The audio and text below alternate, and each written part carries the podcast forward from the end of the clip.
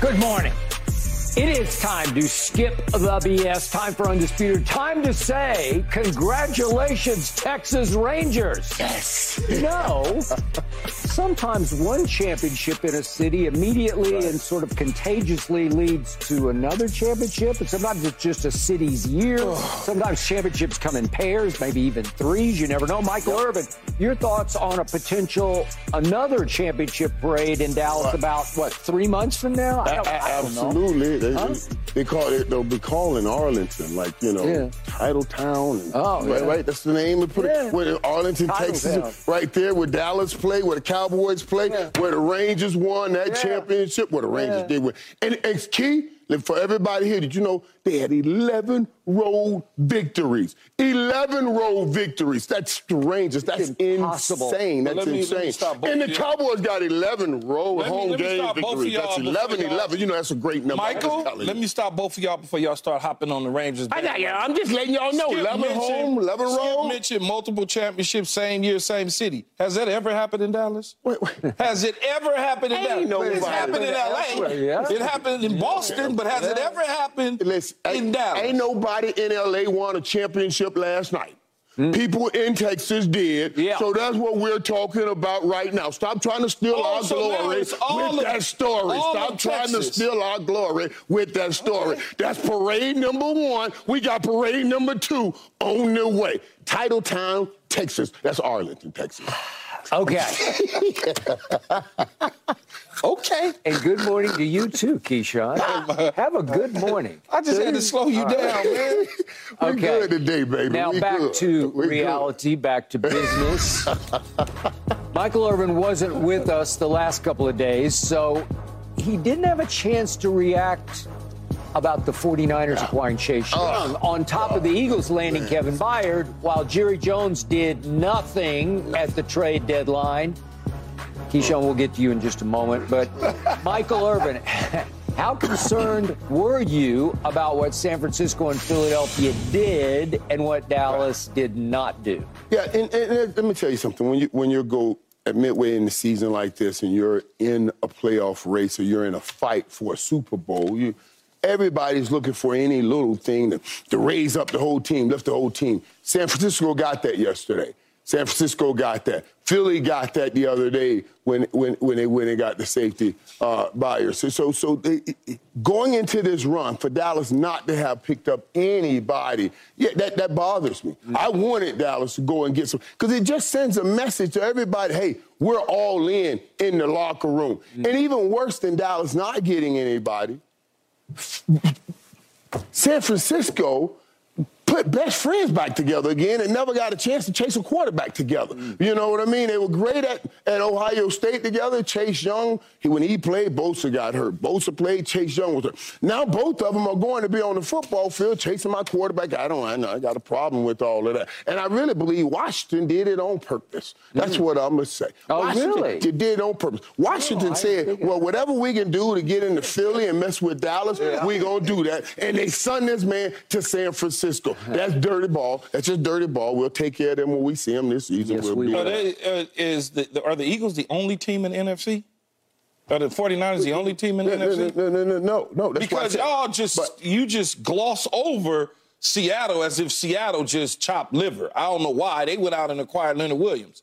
I mean Right. that was a big acquisition for them. Okay. Richard Sherman and company when they were good, they had people up front that could go get the quarterback. Right. So don't just gloss over the Eagles and Washington. I'm just warning you. I- Just I- be I careful. But we've been here all day, all year talking about the top three teams, and, Yeah. and all of a sudden now those are other teams down here.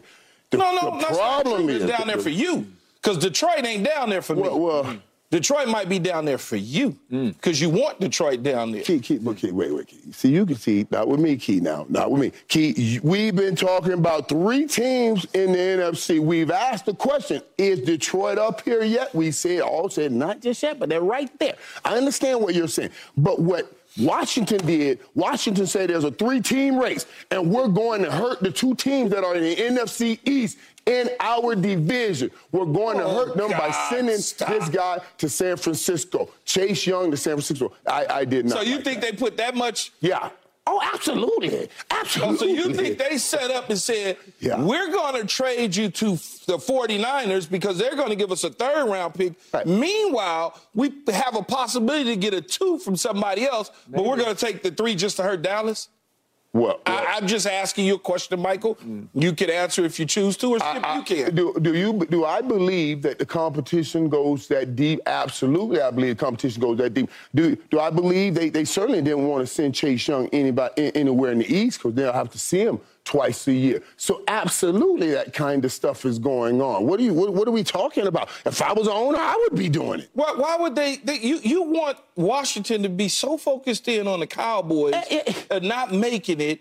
They're gonna improve their team by getting the best pick that they could possibly get because there is no guarantee whatsoever that the San Francisco 49ers or even for that matter the Dallas Cowboys would see each other in the playoffs. You prove my point. Well, so why would I even? It, it- a lot of now. teams would have given up a third. What you should have been worried about doing, like you said, is improving. Skip, getting better. Like you said, they should have gone after Derrick Henry, or maybe even there was a guy that they didn't have to give anything for. That the Buffalo Bills, which has been a better team than the Dallas Cowboys over the last several years, realized Mm-hmm. we need a hardcore runner. I think Leonard Fournette has something left in No. the tank. No. That- I'm just saying. No, no. They they went out No.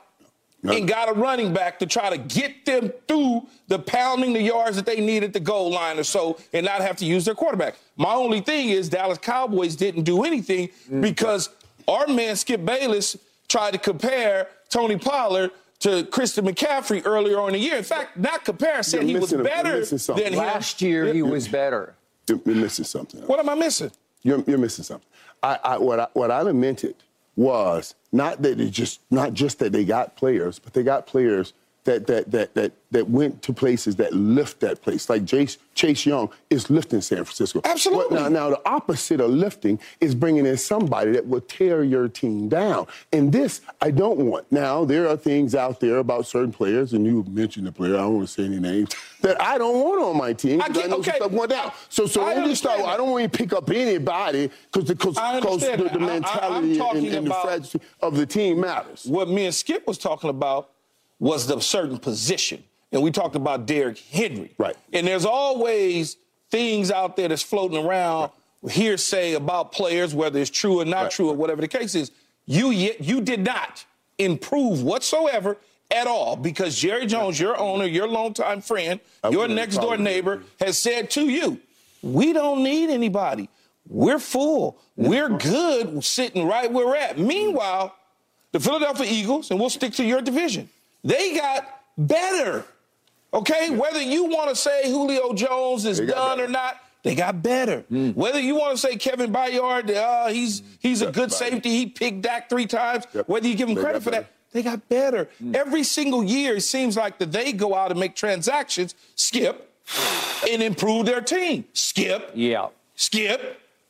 Keyshawn, Michael, this is for you, Michael Irvin. I love you, man, and I got you here. I'm going to talk you right off the ledge that you are teetering on right here, right now, mm-hmm. because we good in Dallas. We good. We did not good. need to do anything. okay. I am, for once, all behind Jerry Jones on this one. He did exactly what he should have done, which is do nothing, mm. because those other teams were operating desperately because they needed to improve. Philly's defense is gettable. It is torchable. They needed badly a Kevin Byard, and they went and got him, and God bless them for that. The 49ers are teetering on the cliff's edge as we speak. They've lost three straight games because they can no longer rush the passer. They've got a quarterback issue they're dealing with also, but on the other side of the ball, they cannot get to the quarterback. So they were so desperate, so panicky, they said, let's go get a guy that Washington said no to. Let's go get a Chase Young that Washington said, no, we will not give you a fifth year option. We are not going to pick it up because we're not sure about you and the knee that you hurt and the motor that runs hot and then cold and hot and then more cold and more cold because I see fits and starts from Chase Young. I see flashes of brilliance, but I have not seen Micah Parsons there. I'm sorry, I don't. And will he help San Francisco a little? A little, he will. But Michael Irvin, The reason I got you on this is because I step back from this and I say, look what Dallas has done at five and two. They lead the NFC in points scored. They also lead the NFC in points allowed. Help me out. Is that good? That's great. They lead the whole NFC. They lead the, well, they don't quite lead. They're second in the all important stat, the one that tells the tale every year turnover differential. They're plus six. There's only one team ahead of them, and it ain't Philly, and it ain't San Francisco, and it ain't Seattle, and it ain't Detroit. It's Tampa. Tampa is oddly, weirdly, just aberrationally plus eight in turnover different, but they're three and four. So I'm going to throw that out because we will catch and pass Tampa. We'll probably end up number one in the NFC in turnover differential. I'm looking at our young players rising and shining. I'm going to say it again. Mm-hmm. I, when listen, when Trevon Diggs went down, I was with you. Right. I thought all was lost. DaRon Bland as a ball hawk might be a little better than Trevon Diggs. I don't know if you've noticed, but he only has three pick sixes this year. And our young tight end, Jake Ferguson, every time I look up, he's making another play at the goal line. He made a snatch of a catch in the end zone on the first Dak throw for a touchdown the other day. I said, that's really good. I think we good at tight end now. And then our kicker, our young kicker, he came from nowhere, from the USFL, Brandon Aubrey. I'm saying, is anybody any better than our kicker right now? What's not to love about the Dallas Cowboys? So I think Jerry sat back and said, why should we act as desperately as the other teams? I get what you say. You love to send a message to the locker room. We, we're mm-hmm. serious about this. We're going to close the deal right here, right now at the trade deadline. But I think Jerry sat back and said, you know what? He should have. We got a team. We got a squad. Skip. Help me out. Skip, y'all in the NFC conference, right? Mm-hmm. And so far, you've only played one juggernaut in the NFC conference. Yeah. And that's the San Francisco 49ers. And they hung 42 points on Was it 42? Yeah. I think that was the right number, 42. Mm. So when you look at the other teams, when you talk about the beginning of the year in the Arizona Cardinals and blanking them 40 to 0, please don't give yourself any credit on that. Oh, don't give yourself credit 40 to nothing against your, a division don't, rival don't on the road your, on opening night? Give I, I take high credit, credit for that. About leading on point differential based on teams like that and the New England You're Patriots. Amazing. The two 38 teams that to you 3? don't don't don't do this, Skip. 38 don't don't do this to, to a team with Jets Mac Jones. 30 to don't 10? don't do this. This isn't the Jet team we see today. oh. That was the Jet team from yesterday. Oh. So ah. don't do that and start adding it up and saying, "Well, the NFC, NFC." You still got to play the Eagles. You still got to play we, Detroit. We get to play the Eagles how, twice. How, get to. That Sunday. and now we you, get to play Washington twice, how, and they have said we're unloading. However you want to phrase okay. it, yeah. you can't. But I'm saying this here right now, Michael. You play two teams that matter in the NFC conference. Okay, two. One of them put 42 on you. The other one you getting ready to see on Sunday, and that's it. So don't give me these empty statistics about what you lead in the NFC when the gauntlet of schedule in the NFC has been nothing for y'all. Uh, y'all been playing the AFC. So stop that. Yeah, and wait a second, Keyshawn. One, one other quick that, that are that are not good. Before Michael goes again, just a second. We are now We've won 11 straight home games, and after okay. Philadelphia, we have four of the next five at home, and we're going to against win against Chop Liver. Oh, Good. Thank you. We'll take chopped liver. We'll I want to see you do this against the teams that matter. Sunday. Philadelphia. It starts on Sunday. 425 Eastern on guess, Fox. Guess what your grade is right now? An F.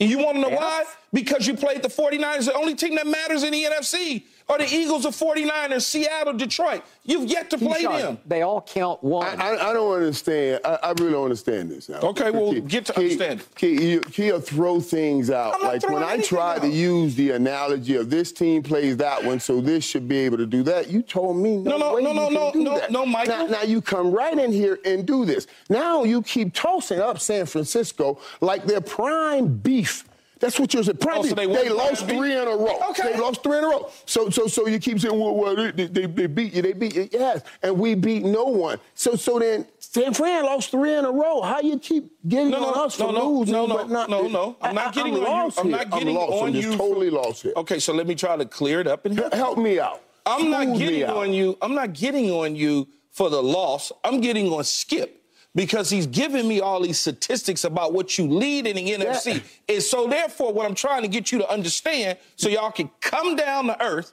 is you've only really played one dominant team in the NFC. One, and they and you Okay. lost. You got shellacked by them. I don't give a damn when it was. And guess what happened? Okay. If you look back at it, San Francisco played its Super Bowl that night, and we played our toilet bowl. Which Oh, is really? interesting. I mean, they've lost every And when- game. and- lost and- and- oh, you played your toilet games. They've bowl. lost Yeah. every I understand. every I understand that they've lost three straight games. Every game. I understand Brock Purdy has gone on the road and gave the ball to the other team. I get all of that.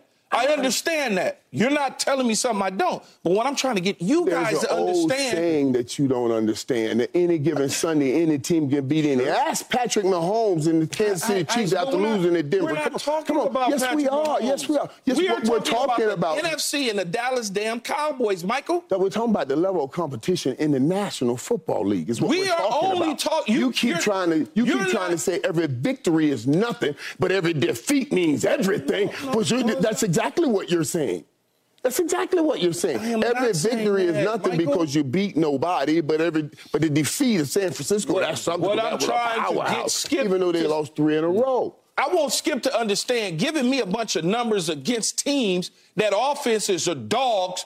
Don't do that does nothing for me. Hmm. Why are you giving me numbers against teams that are dogs? Tell me about the teams that beat you. Let me know what your defense was at against Arizona and where were they against the 49ers four weeks ago. Hmm. I understand. You played the Rams. You squeaked out, as, as Mike would say, you just beat the you know what out of the Chargers, which was not true. You won by three. Uh, all I'm saying is, don't give me those numbers. Give me the numbers against the teams that matter. Okay, I got some for you. Give me the numbers against the teams that right. matter. Michael Irvin, I'll just share this with you. Would you believe very quietly Dak Prescott against the mm. Eagles is 8 and 2 lifetime against the Eagles in his career, mm. 8 and 2. Would you believe Dak Prescott at Philadelphia is 3 and 1?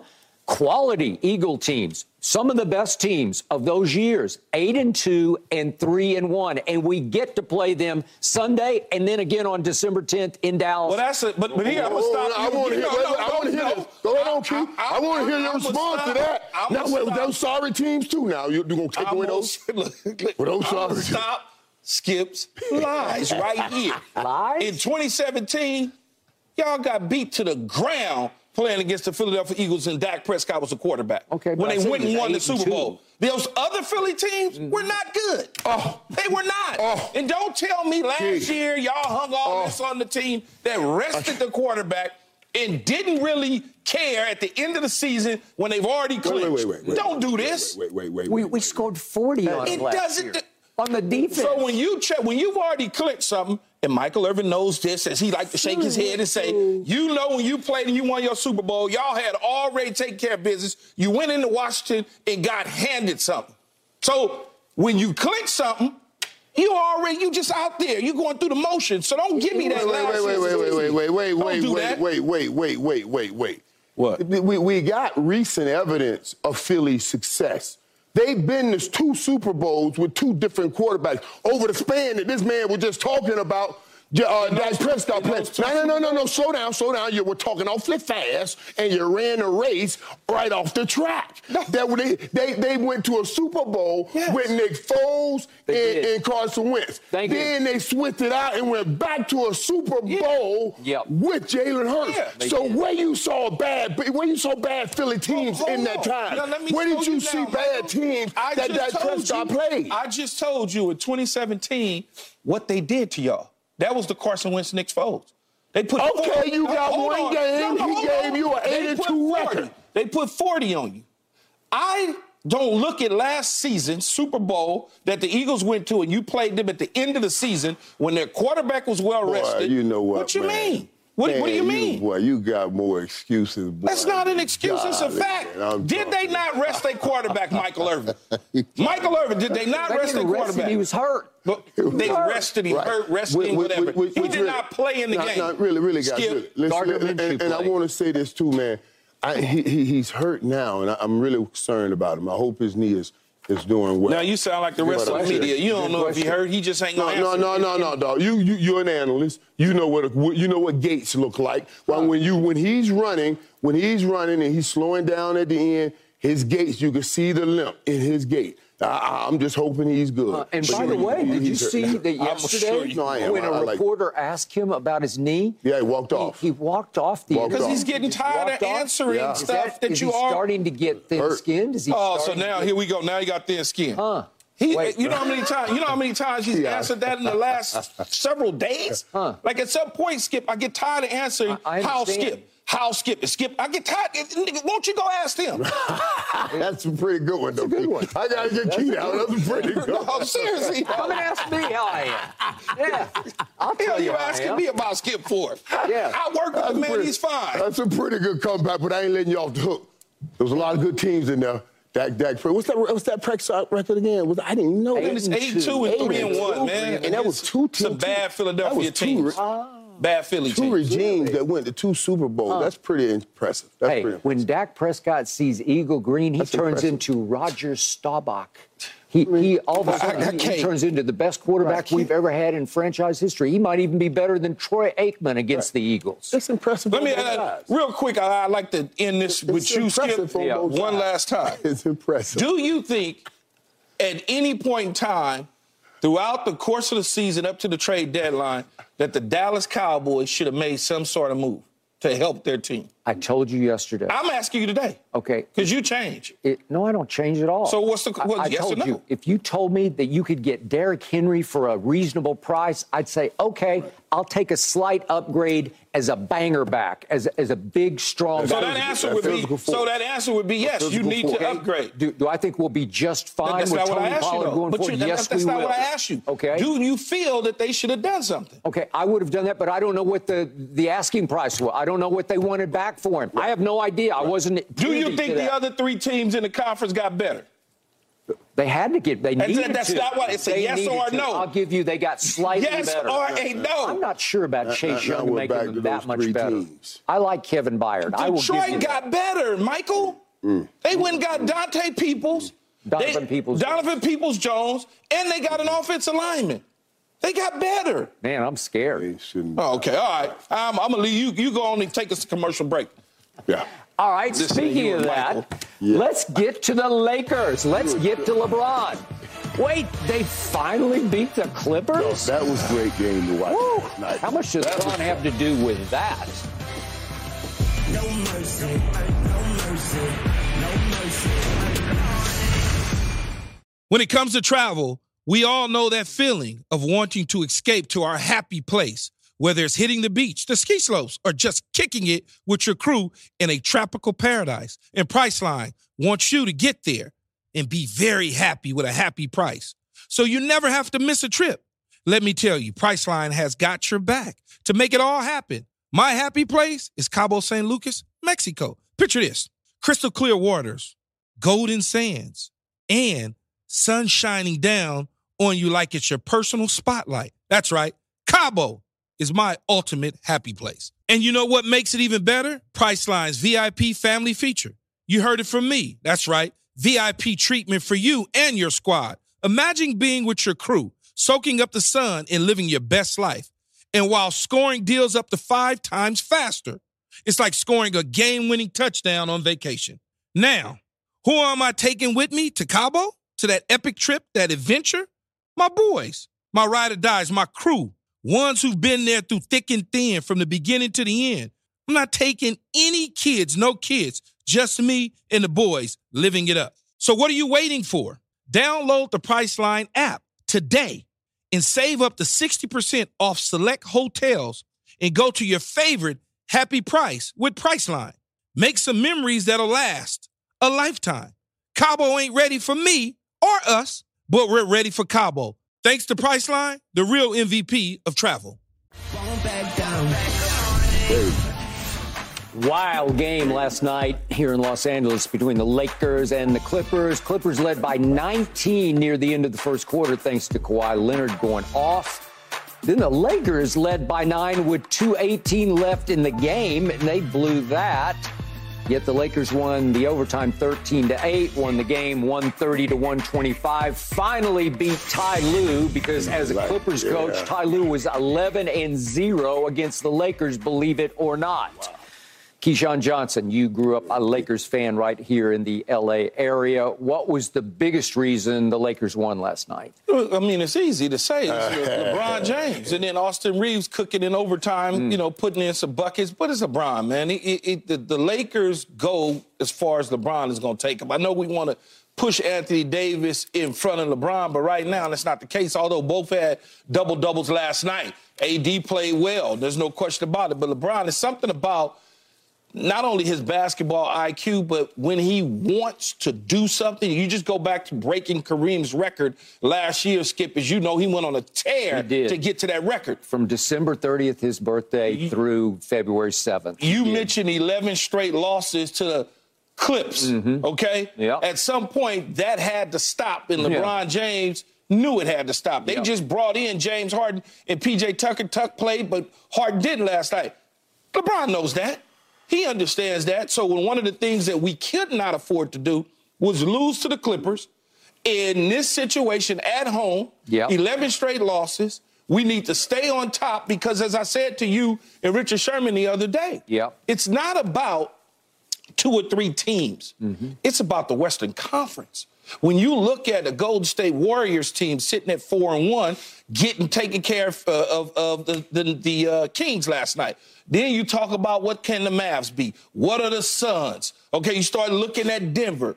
We got to stay right there. We don't want to be in no play-in tournaments and all that sort of stuff, hoping and praying at the end of the day. Many people have been complaining about, not necessarily complaining, but raising the question about LeBron's minutes. Why is he playing so many minutes so early in the season? Well, we want to compile these W's. Then we can worry about resting him up and then hitting strong toward the end of the season and into the playoffs. Mm. So it's all about LeBron, man. Mm. That's the reason we won that game last night. Mm. And, and, for me, it was it was interesting to watch because I, I, I, was I was flying in, of course, into the World Series and and, and then this game, and, and I'm gonna tell you, I'm thinking when I'm watching. When, Kawhi, Kawhi, when Kawhi Leonard came out to L.A., and remember all those commercials he had? He's taking over L.A. and New all balance. of that. Yeah. We, we never really, really saw that battle last night was really the first time we saw that battle. Could make that case. You know what I'm saying? That was the first time, and that was a game. Now, to watch that kind of talent on the floor at the same time here yep. in LA was incredible. And each one of those dudes, Paul George, Kawhi Leonard, Anthony Davis, LeBron James, those four stars showed up to play. And then Russell Westbrook said, wait, what about me? I'm in here too. Let me get something going. I, it, it was phenomenal. You know what I thought about also, guys, because we've had that conversation here? I thought about what LeBron looked like last night compared to what he looked like in that Denver series at the end of at the end of those games when he was trying to drive and make that layup. And then how he drove, caught that alley oop late in the game, and how fresh he is. And I thought to myself, I'm so tired of hearing everybody talk, talk about trying to control and manage sports.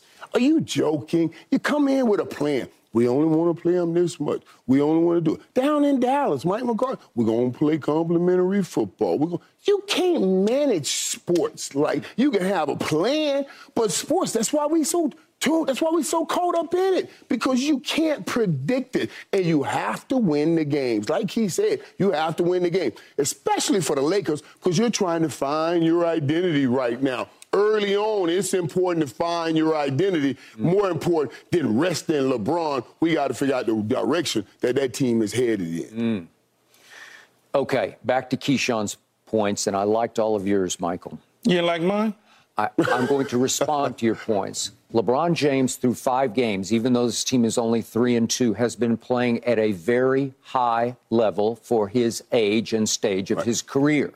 He's also playing extremely high minutes when there was supposed to be some plan, as you're right. pointing out, in place about minutes restrictions early on that you would gradually build up through the season. LeBron James has now played the seventh most minutes in the entire right. NBA. Right. You can't play. I'm not sure how smart that is going forward, but to your point, you have actually needed him in stretches to get you home in he these games. 43 minutes last be, night. Yeah, boy, that's, yep. that's incredible. Okay, so here's the point. LeBron has also been playing at a very high level late in games in ways he did not last year because I pointed out to you and I have detailed to you how they had at least 12 games last year that he should have closed and they failed to close. Sometimes it was his fault, sometimes it was Schroeder's fault or whoever else. And that'll happen again this year, yeah. man. Okay. It's a long I, season. I don't know. It hasn't happened yet because he is now in the fourth quarter and overtime, 24 of 34 from the floor. That's 71%. That's outstanding.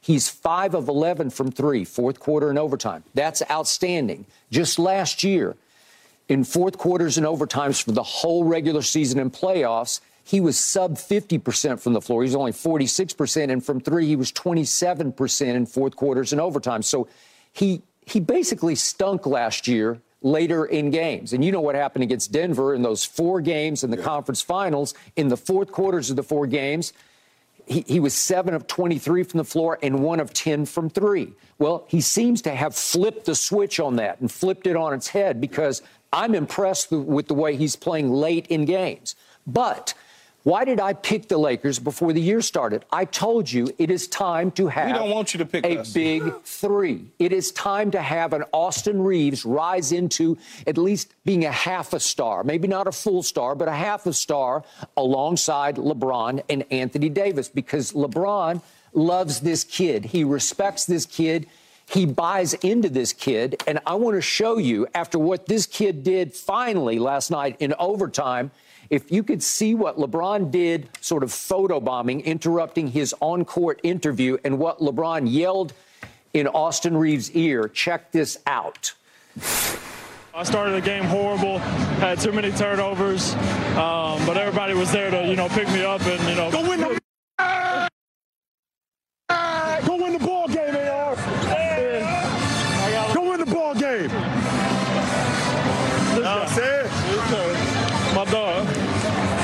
he said go win the ball game. Yeah, I know what he said. Uh, I think him and AD both, you know, we had a lot of really good, you know, contributions today, but he was uh, 20. Uh, look, I still call him six. Okay, so to me, that was significant. Yeah. There was some passing of torch there. Something. He was telling him on, in sideline huddles, go win the game. Mm. And so he was reminding everybody after the fact, I was yelling in his ear, go win the freaking game. And in overtime, Austin Reaves finally lived up to his new contract. I think it's been a weight on his shoulders. I think this is all new to him. The spotlight, the focus, the contract, yeah. all of the preseason publicity that he got. He has arrived, and it was he was not living up until the overtime last night when he flat out took the game over. His energy, his playmaking. If we could see what happened, uh, this is a play made with 2:16 left, where he stole. I think you you mentioned it, Michael, but he stole the ball from Kawhi, and then he ends up with the lob dunk to LeBron. This is really the play of the night where he steals it and then he's off to the races and he over the shoulder Eh, okay, yeah. LeBron trusts the kid because he's got high basketball IQ and he doesn't choke uh, in big moments late in games. Remember, against Denver in the four fourth quarters last year, he made eight of 10 shots and seven of eight from three. So I like the mix of him and LeBron closing the game because they work together because LeBron buys into the kid. It's hard to impress LeBron. It's, it's hard to win him over because he got the highest IQ in basketball, maybe in the history of basketball. And he he believes in this kid. So to me, that was a significant. That was.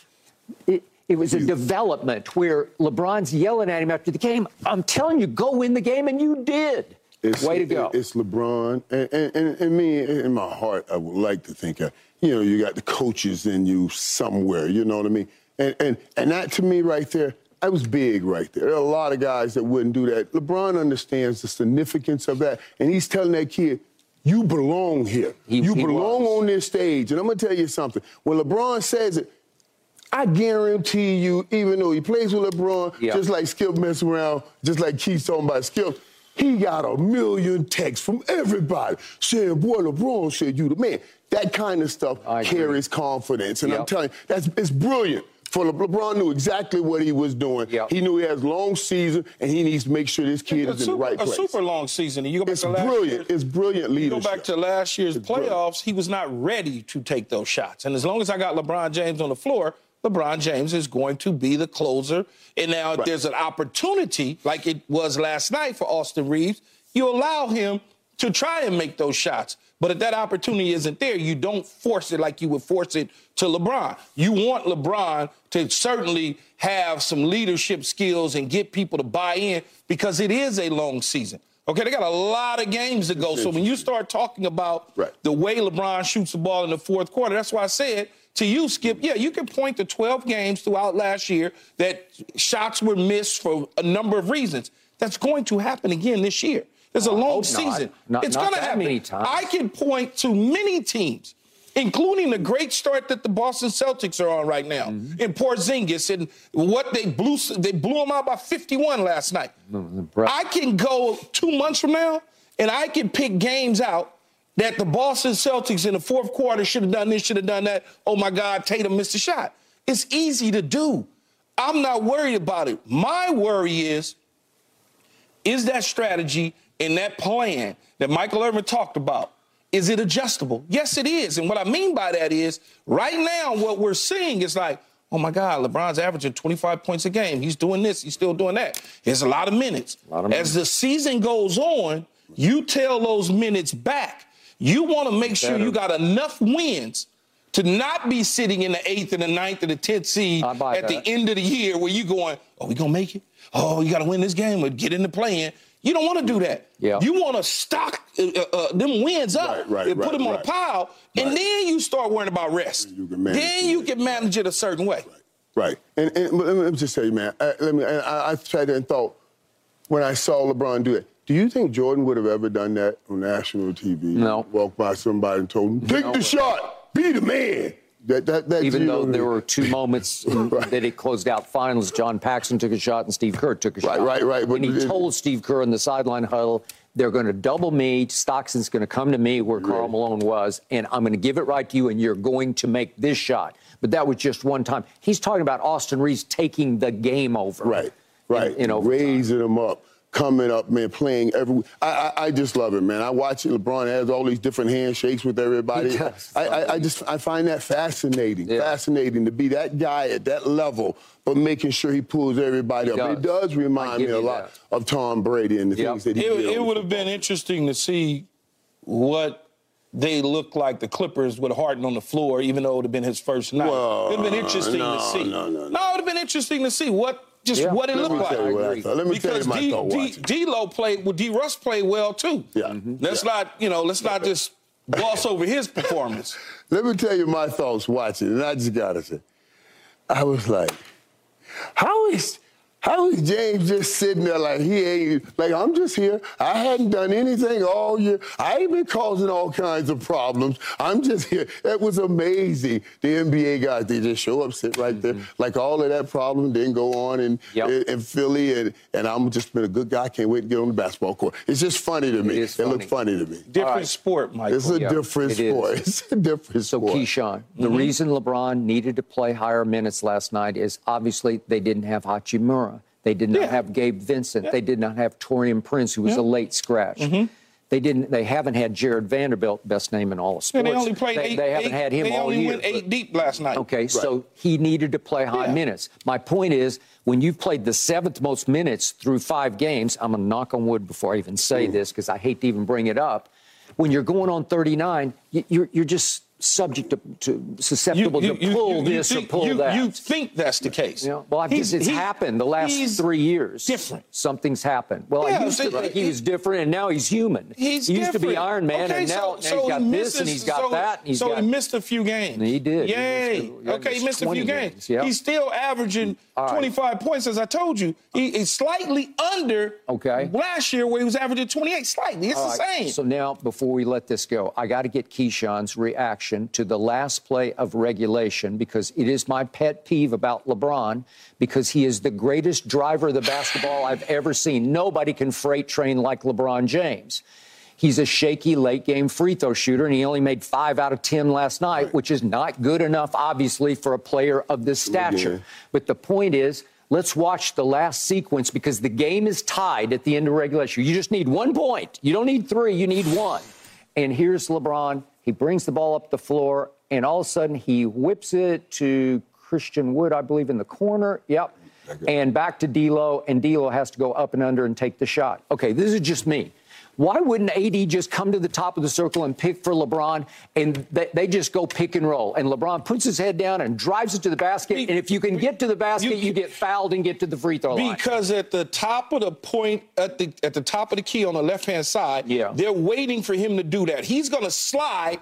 The guys that's on him now, who I can't see, I think that's uh, Westbrook. Westbrook is gonna close him off. Mm. So LeBron already knows that when he put the ball in his hand. If he go, if he goes to the right, right there, Westbrook's gonna slide to him, and PJ Tucker closes on him. Now he can roll to Anthony Davis. He get the ball to Anthony Davis at that point. Mm. But the minutes are cl- they're coming down. You only got a few minutes. You can't do all that in you short have to force the action. time. Did anybody come pick for him? Was AD out there? I- Yes, I, don't AD, get it. AD picked at the top. Okay, but you if need to LeBron go get it. goes You to the to right, if he if he goes to the right and tries to drive, Yeah. they gonna close down on him. Now maybe you be able to give it to AD in the key, Mm-hmm. but by then the minutes is down. Uh-huh. you got a clear path by dishing and making the right play when you believe that D. Russ is hot. He's Okay. Mm-hmm. knocking shots down all night long. I think he was four of seven from three. Okay, I may be slightly off. He didn't pass it to D'Lo. He No, he passed it to Christian Wood. Yeah, and Christian Okay? Woods kicked it to D'Lo. I know, They- but, but who knew what w- w- that wasn't the play called? It- I don't know if that was a play called or not. I don't know. You just Was- watch. I, I don't know. No. But- I don't know. You think it wasn't? But let me ask this: Do you think that has anything to do? We talk so much about his restrictions of minutes and his health. Do you think even in that situation, LeBron's thinking this early in the season? I drive. I may get hurt. I miss a free throw. There are more. You, you see what I'm saying? You don't think any of that? Yeah, but plays in Skip these- in Skip is trying to Skip is alluding to the fact that he's scared to go to the free throw line. ju- well, You- I- this is not you Ben know, Simmons, man. Okay. This ain't Ben Simmons. Close. Oh, come on, Skip, stop, man. You now, Okay, but since he came into the league, nobody's missed more late I, I don't want you. I do not want you rooting for the Lakers.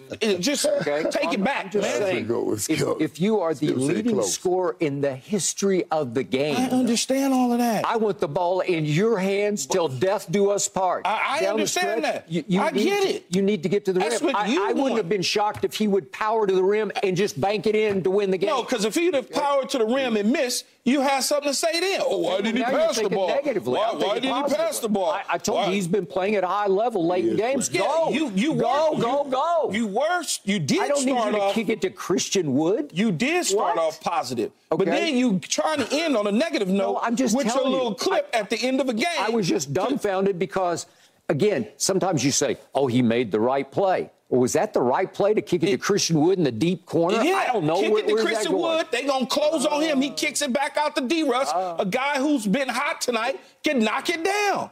What are you talking And- about, and try Skip? I'm talking about. LeBron bleeping James. Is who I'm Man. talking about. Drive the bleeping basketball. I don't get it. A win is a win is a win, no Skip matter how you wants got It it. worked LeBron, out. Skip wants LeBron to be like Jordan and Yeah, taking that last go. shot all the time. You think, and, and- and that's can why you I imagine said, Jordan kicking it to Christian Wood in the deep corner? right. No. That's what I'm saying. It's, it's just Yeah, it's but just that's not who he Jordan. That's It's Jordan's who he is. mentality. He wanted to take every shot. Thank you. He wanted the hot dog at every moment. That's Assassin. not that's not LeBron's attitude. He shoots when he needs to. Oh. And he's Wait, wait, still I- dropping wait, wait, I- I- buckets. no, wait, wait. I can't have you calling Jordan hot dog. He wanted the hot dog. He just believed he was the No, best way dog. to get the victory. No, hot dog. That's a hot dog to me. What- what- That's not a bad thing. but- I was a hot dog. I wore a single digit. That's Right, a hot right, dog number. Right, right. But okay, okay. Single okay, digits I are hot dog numbers. Listen, yeah, One, you- two, three, four, Right. five. Them are hot dog I numbers. thought you were 19. No, in college and stuff. Hot ah, dog numbers. yeah. Okay. I, if I could wear three at the time, I would have wore three, but they would have only let me wear 19, so I, had to put them kinda- together. I, I personally prefer 88. That's just me. I, uh. yeah, I, I want it, it- 88 it on was my good team. for him. 88. I wouldn't have looked good in an 88. Yeah. That just didn't fit my Oh personality. yeah. It Well, didn't fit my well, our 88 looks good in 88 right now, and I was Oh, just- let's not yeah. start that again. He looks great, as a matter of fact. Uh, So y'all, are- so so you didn't need to make any moves then. I'm just saying. You didn't need to make. Are you are you now going down a skip road? No, no, are you telling me, Michael Irvin? Are you telling me that they didn't need to make any receiver moves at all, even though they reached out about a number of receivers? Are you telling me that? I'm just trying to ask a question. We, we, we were talking about. No, you brought up 88. I didn't bring up 88. Talking- I brought it up. w- w- Right. We were talking about Lakers, brought up 88, and that's all. You said even though the 88 right now is, ooh, I'm just asking you, I was just saying. did y'all need to get another receiver? That's all I want to know. Okay.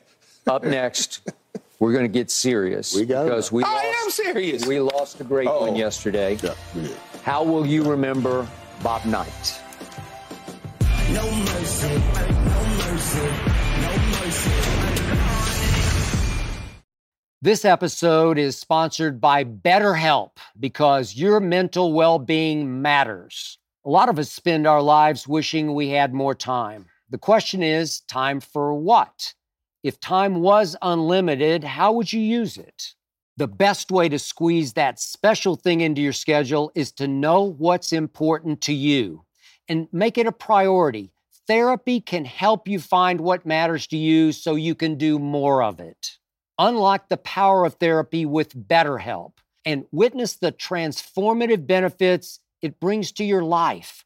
From gaining valuable insights into your thought patterns to building resilience in the face of challenges, therapy empowers you to navigate life's twists with confidence. BetterHelp offers a convenient online platform. It's designed to be flexible, fitting seamlessly into your schedule. With a simple questionnaire, get matched with a licensed therapist and switch therapists at no extra cost. Learn to make time for what makes you happy with BetterHelp.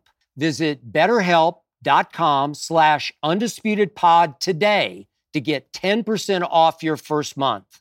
That's betterhelp, H-E-L-P dot com slash undisputed pod. Your mental health journey begins here.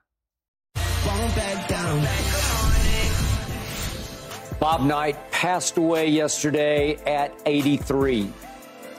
I certainly always respected his ability to coach basketball, but like many people, I had my problems with the way he treated some of his players and with some of his behavior on and off the court. But allow me to say, I have talked to many, many players who played for Knight, and I've known several who coached under Knight, and to a man, a man, they swore by him, never about him.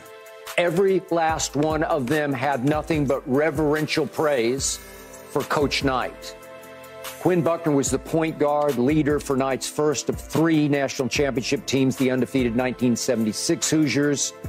Last night, as an Indiana Pacers broadcaster, here's what Quinn had to say about his former coach.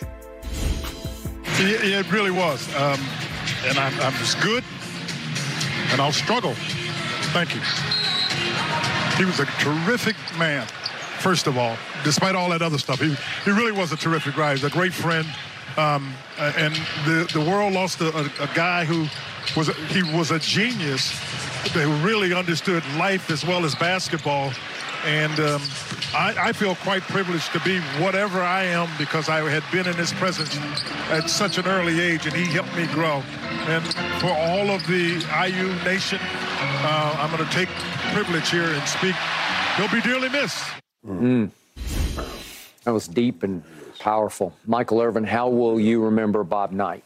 And real, that was real. Yeah. You know, and and, and, and I, I, we've talked about coaches, man. I tell you guys, there's no way I would be here without without the coaches that in my life, Coach George Smith at St. Thomas and, Yep. and, and, and Jimmy Johnson mm. at the University of Miami in Dallas. And, and all those guys, they were like Coach Knight. They were hard-nosed coaches, but they were also great men. And I'm going to tell you something to this day. I tell Coach Johnson this to this day. Everything he taught, you heard, you heard what he said? Everything Coach Knight talks about on basketball, it's, it pertains to life. To this day, I promise, everything Jimmy Johnson taught about football pertains to life. That the, the, he's like Bobby Knight was one. Coach Knight was one of those special coaches, special coaches. You know, now he w- w- wasn't going to be your best friend, but was going to get you to where you were supposed to be and do everything he could to pull the best out of you. I got a chance, guys. It was one of the first trips I had taken out of the ghetto of Fort Lauderdale to go to Indiana University for a skills camp. They took me, Daryl John, uh, uh, uh, Johnson guy, played tight end also, and Lorenzo White, running back. You know, Lorenzo White. We all went. Uh, we, had to work all summer uh, at the beach, pulling down wallpaper in the condos that they were rebuilding. It's the hardest work I've ever done. I'm just telling you, it was the hardest work I've ever done, but I wanted to take the trip. I took the trip. We went to a football camp. Remember, Sam Wyche was going to be the coach at Indiana University. He brought me in. Jerry Sullivan was the wide receiver coach. We went around. We went in camp. Man, I was killing it in camp. So I decided to go over to the basketball court. We went to go play some basketball in a break. The, the, guys were over there playing. JT, all the basketball players, James Thomas playing basketball. I got a chance to play some ball. Bobby Knight was over there hanging around. I was so hyped to know that Bobby Knight was in the gym. I remember getting, come, I was coming down the lane trying to dunk on Blau, like, ah, I got Bobby Knight's watching, you know. I really, man, I got a chance to talk to him just one quick moment to say hello and say hi. And, and, and I was in awe of that moment just to see him and say, wow. I made up my mind looking at him. I'm coming to Indiana. I'm going to come here to play football because I wanted to try to play basketball also. Sam left. I, I, didn't go because Sam left and Jerry Sullivan left. But that was the only meeting I've ever got to meet with Bobby Knight. And I'm going to tell you, everybody, everybody that was around him that day, we all just looked at him like, like that's the man. Because that's what it took. That's what it took back in the day to pull guys up, and, and, and everybody loved Bobby Knight. He, he's going to be missed. I don't want to hear about what happened later because we were in a transition now. Everybody's in a transition. That kind of coaching was accepted by, by Lombardi's, all the old coaches. That's how they coach, and that's what, that, that's what was successful then. So, so he, he was a great coach, and he will be remembered. Yeah, you're talking about interactions with somebody. So obviously, growing up in Los Angeles, I'm young. I'm, I do not you know, all the great basketball outside of UCLA was on the East Coast, so to speak. It wasn't really the West Coast. I mean, UCLA was in Arizona with Lute Olson. But growing up as a kid, you you saw Bobby Knight, you saw uh, Coach Lou from from St. John's, you saw uh, Georgetown, you saw George Raveling. Right, I mean, right, you saw right, all of Nolan Richardson and, and, Bobby Knight because Mike Krzyzewski wasn't. A, he wasn't. He was just. He was just a guy at that point in time. And then all of a sudden, you start learning about great basketball coaches and great minds and how all of them interact with each other. So my real interaction came, Skip, you'll like this. Mm-hmm. Because and, in Parcells brings him to our training camp in 98. And, you know, he come here. You know, I'm like, man, what do you want now? I want you to meet somebody. You know, I see this dude, he's about six nine. He felt like a big dude. Big dude. I knew who it was. I'm like, damn, that's Bobby Knight. Okay. So I go over there to Bobby Knight. So Bobby Knight is he's now gonna coach me and tell me what I need to do to win championships. I don't. He says I don't know anything about winning championships. You never won a championship. You don't know what it's like on this level. So I'm just listening, right? And then Parcells chimes in, and I tell him and Bobby, they standing there. I go, here's what I'm gonna tell y'all. You, your buddy Pat Riley, your other buddy Tony Russo, and you, Coach Knight, y'all hadn't done anything since the 80s. And the only thing they could do is just laugh, crack out laughing. And so then he came to Dallas when we were all together in Dallas. He was coaching at Texas Tech at the time, I believe. So then he came to Cowboy Camp and I had a chance to, you know, just sit down and conversate with him and whatnot. And we just talked about the next level and how to continue your career and do all those things. But I'm like with Michael, yeah, I can take that coaching. Right. We love, and ain't no ain't no problem. Yeah, you can grab me by my face mask right. and right. scream and yell at me and tell me I did something wrong. So I get it. It's a different time, a different era, and, and some coaches can't – coach that way and recruit that way. Yep. It's different players. They respond differently now than they did. You know, but think about the great players that he coached. If they didn't have a problem with his coaching style, right. and they went on to have such great success, they did. Why would anybody else have problems with that? That just is so wild. But yeah, he will be missed. Here's why I appreciate both of your perspectives you did get coached hard by right. old school coaches. Yeah, and Bill Parcells was very close with Coach Knight. Obviously, in, in, fact, they're they're they're kind of the same guy to me in a lot of ways. He was an assistant at Army on, even though he was a Absolutely. football coach, he was an assistant basketball yes. coach they with Coach Knight at Army. They're the same and, guys. And I was there with Michael under Jimmy Johnson. Jimmy coached hard. Hard. He didn't put hands on people, but he coached hard. So my perspective got formed because soon after college, I came out here to LA to work for the LA Times, and I got to write about John Wooden's UCLA Bruins, and, and they were, you want to talk about a dynasty. It's, it's mm-hmm. the all time dynasty in the history of dynasties. Of course, he had Kareem and, he, and then he had Walton. We get it. But Coach Wooden was a gentleman's gentle man.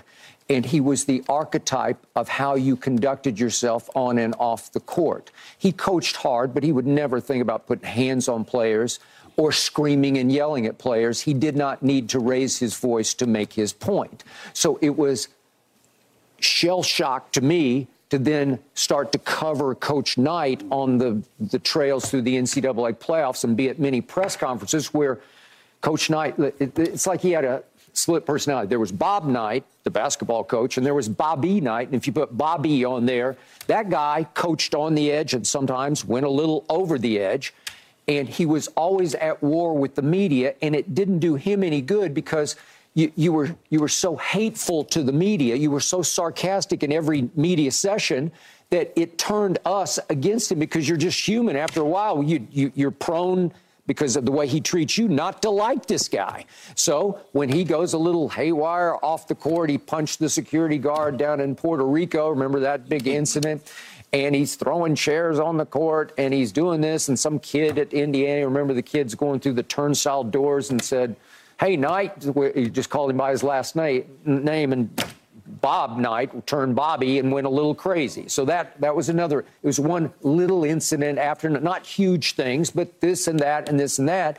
And again, as a guy who sort of got schooled under John Wooden, it was hard for me to accept that a great coach could behave this way occasionally, and it was harder to accept that some of the players he did put his hands on.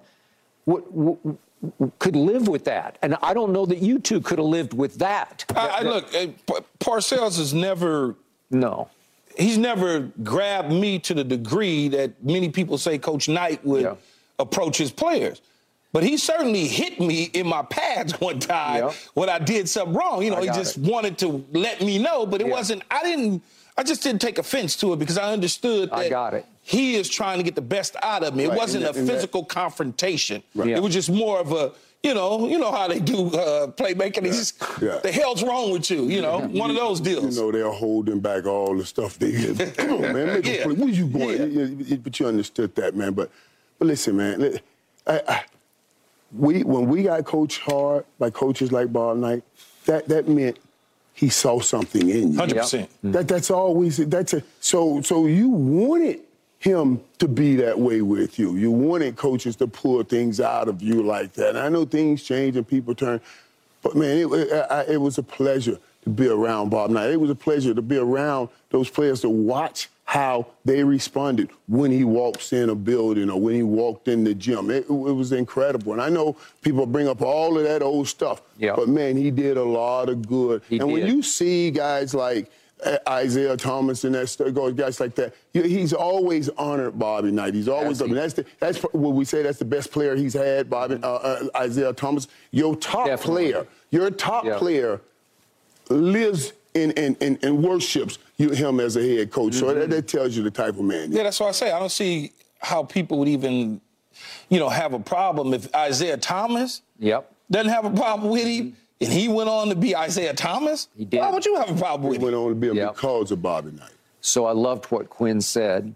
He said, despite all that other stuff, and went on to to just put Bob Knight on the highest pedestal, which is where he belongs now. So it's despite all that other stuff. We acknowledge it, we accept it, but in the end, the greatness shone through, and the tributes are pouring in from everywhere because he deserved them.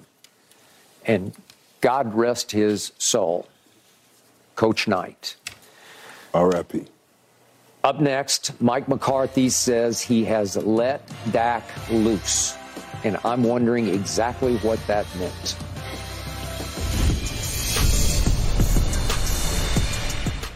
Michael Irvin, you were out at Cowboys Oh, practice yesterday, right? Yesterday? I was. Yeah, okay. So you now have the inside feel for what's going on with this team. Mike McCarthy spoke yesterday that of late he said the key to the offense has been quote unquote just cutting Dak loose or so to speak letting Dak off the leash. I don't really get it, but maybe Michael can explain. Michael, is that the biggest reason for recent offensive success? I, let me tell you what, what, what, I, what I ascertained yesterday, Uh-huh. what I saw yesterday. And, and, and Skip, to answer your question blatantly, yes.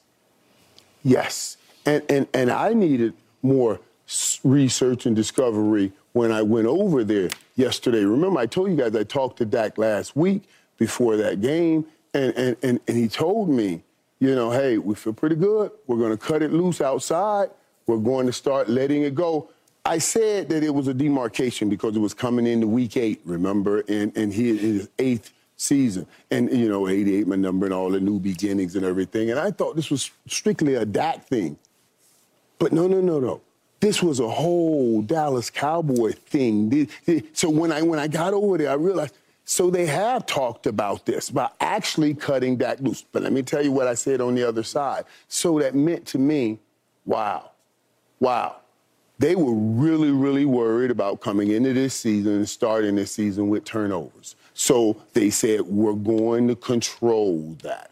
And in all of this, uh, trying to play complementary football, what they really mean was, we're not going to have this same narrative going around with the turnovers. Even though he had all those turnovers last year, they still won football games that dominated everything. So they wanted to make sure that they controlled that. When I talked with that, it was, he said, we're letting it go. We're cutting it loose. And, and, and everybody over there says, he's different. He's different now. Now he's loosening up. He's throwing the ball outside. Key, you mentioned, he said he wasn't even throwing the ball outside. But they started now lining up uh, CeeDee Lamb outside. When I went in the room, CeeDee just texted me back, as a matter of fact. When I went in the room with those guys yesterday, when I went in the room with those guys yesterday, I, I'm telling you, the excitement in that wide receiver room was, was palpable. And I thought to myself, wow, these guys are excited. And they really haven't been catching that many passes. They only excited 'cause outside. you came, No, man. no, no, no. That, Come on that- that- like, let's be that- honest. But no, no, dude. When I'm you walk about- in the room, you was gonna move the room, I was Michael. talking to, I'm talking to Brandin Cooks. Michael Gallup wasn't there. I'm talking to Brandin Cooks. He said, man, we're cooking now. We're ready. We're ready. What I'm saying is, they had a they had a talk about going up the field with the football. That's why those receivers were excited now. They feel like they were going to get opportunities. It is actually cutting that loose. That is the reason they feel this offense now is taking off. Everybody feels they're contributing. That play that you talked about Ferguson made, Skip, that was a beautiful grab. That was a beautiful grab for a touchdown. And you can get those kind of grabs when everybody feels like they'll get an opportunity. But if everybody's feeling like, I may only get one opportunity, then, then that fear comes in and you drop passes. I think absolutely that in the Dallas Cowboys allowing Dak to cut it loose now means make, makes a whole difference on how this football team will play. And will make a whole big difference on that red zone because they're no longer afraid to let him cut it loose. Okay, Yeah, I'm- before you go, Keyshawn, Go ahead, real quick Skip. question, follow up. Okay, so last year, Dak obviously led the league with 15 Right. interceptions and missed five games. Right. So the the whole thrust this year, the whole motivation, the goal was to clean up his act a little bit. No, no more of these wild interceptions. But they crowded it in, in, in, the, in, in the conversation of uh, what they go, playing football, playing real, fo- playing football together, which really means we don't need three interceptions. Okay, but it's a fine line between cutting it loose and cutting it loose to the other team, obviously, right? Right, right, right. You, you I don't know. I, I don't know what the mentality is here. It, it scares me a little bit that Dak's just going to go out and wing it all over the lot and hope that his team catches most of them. But I, I hope that's not where we're going with this. Well, well what do you mean wing it all over the line? You know, just th- just cut it loose. Just just throw Well- it. If you see it, throw it.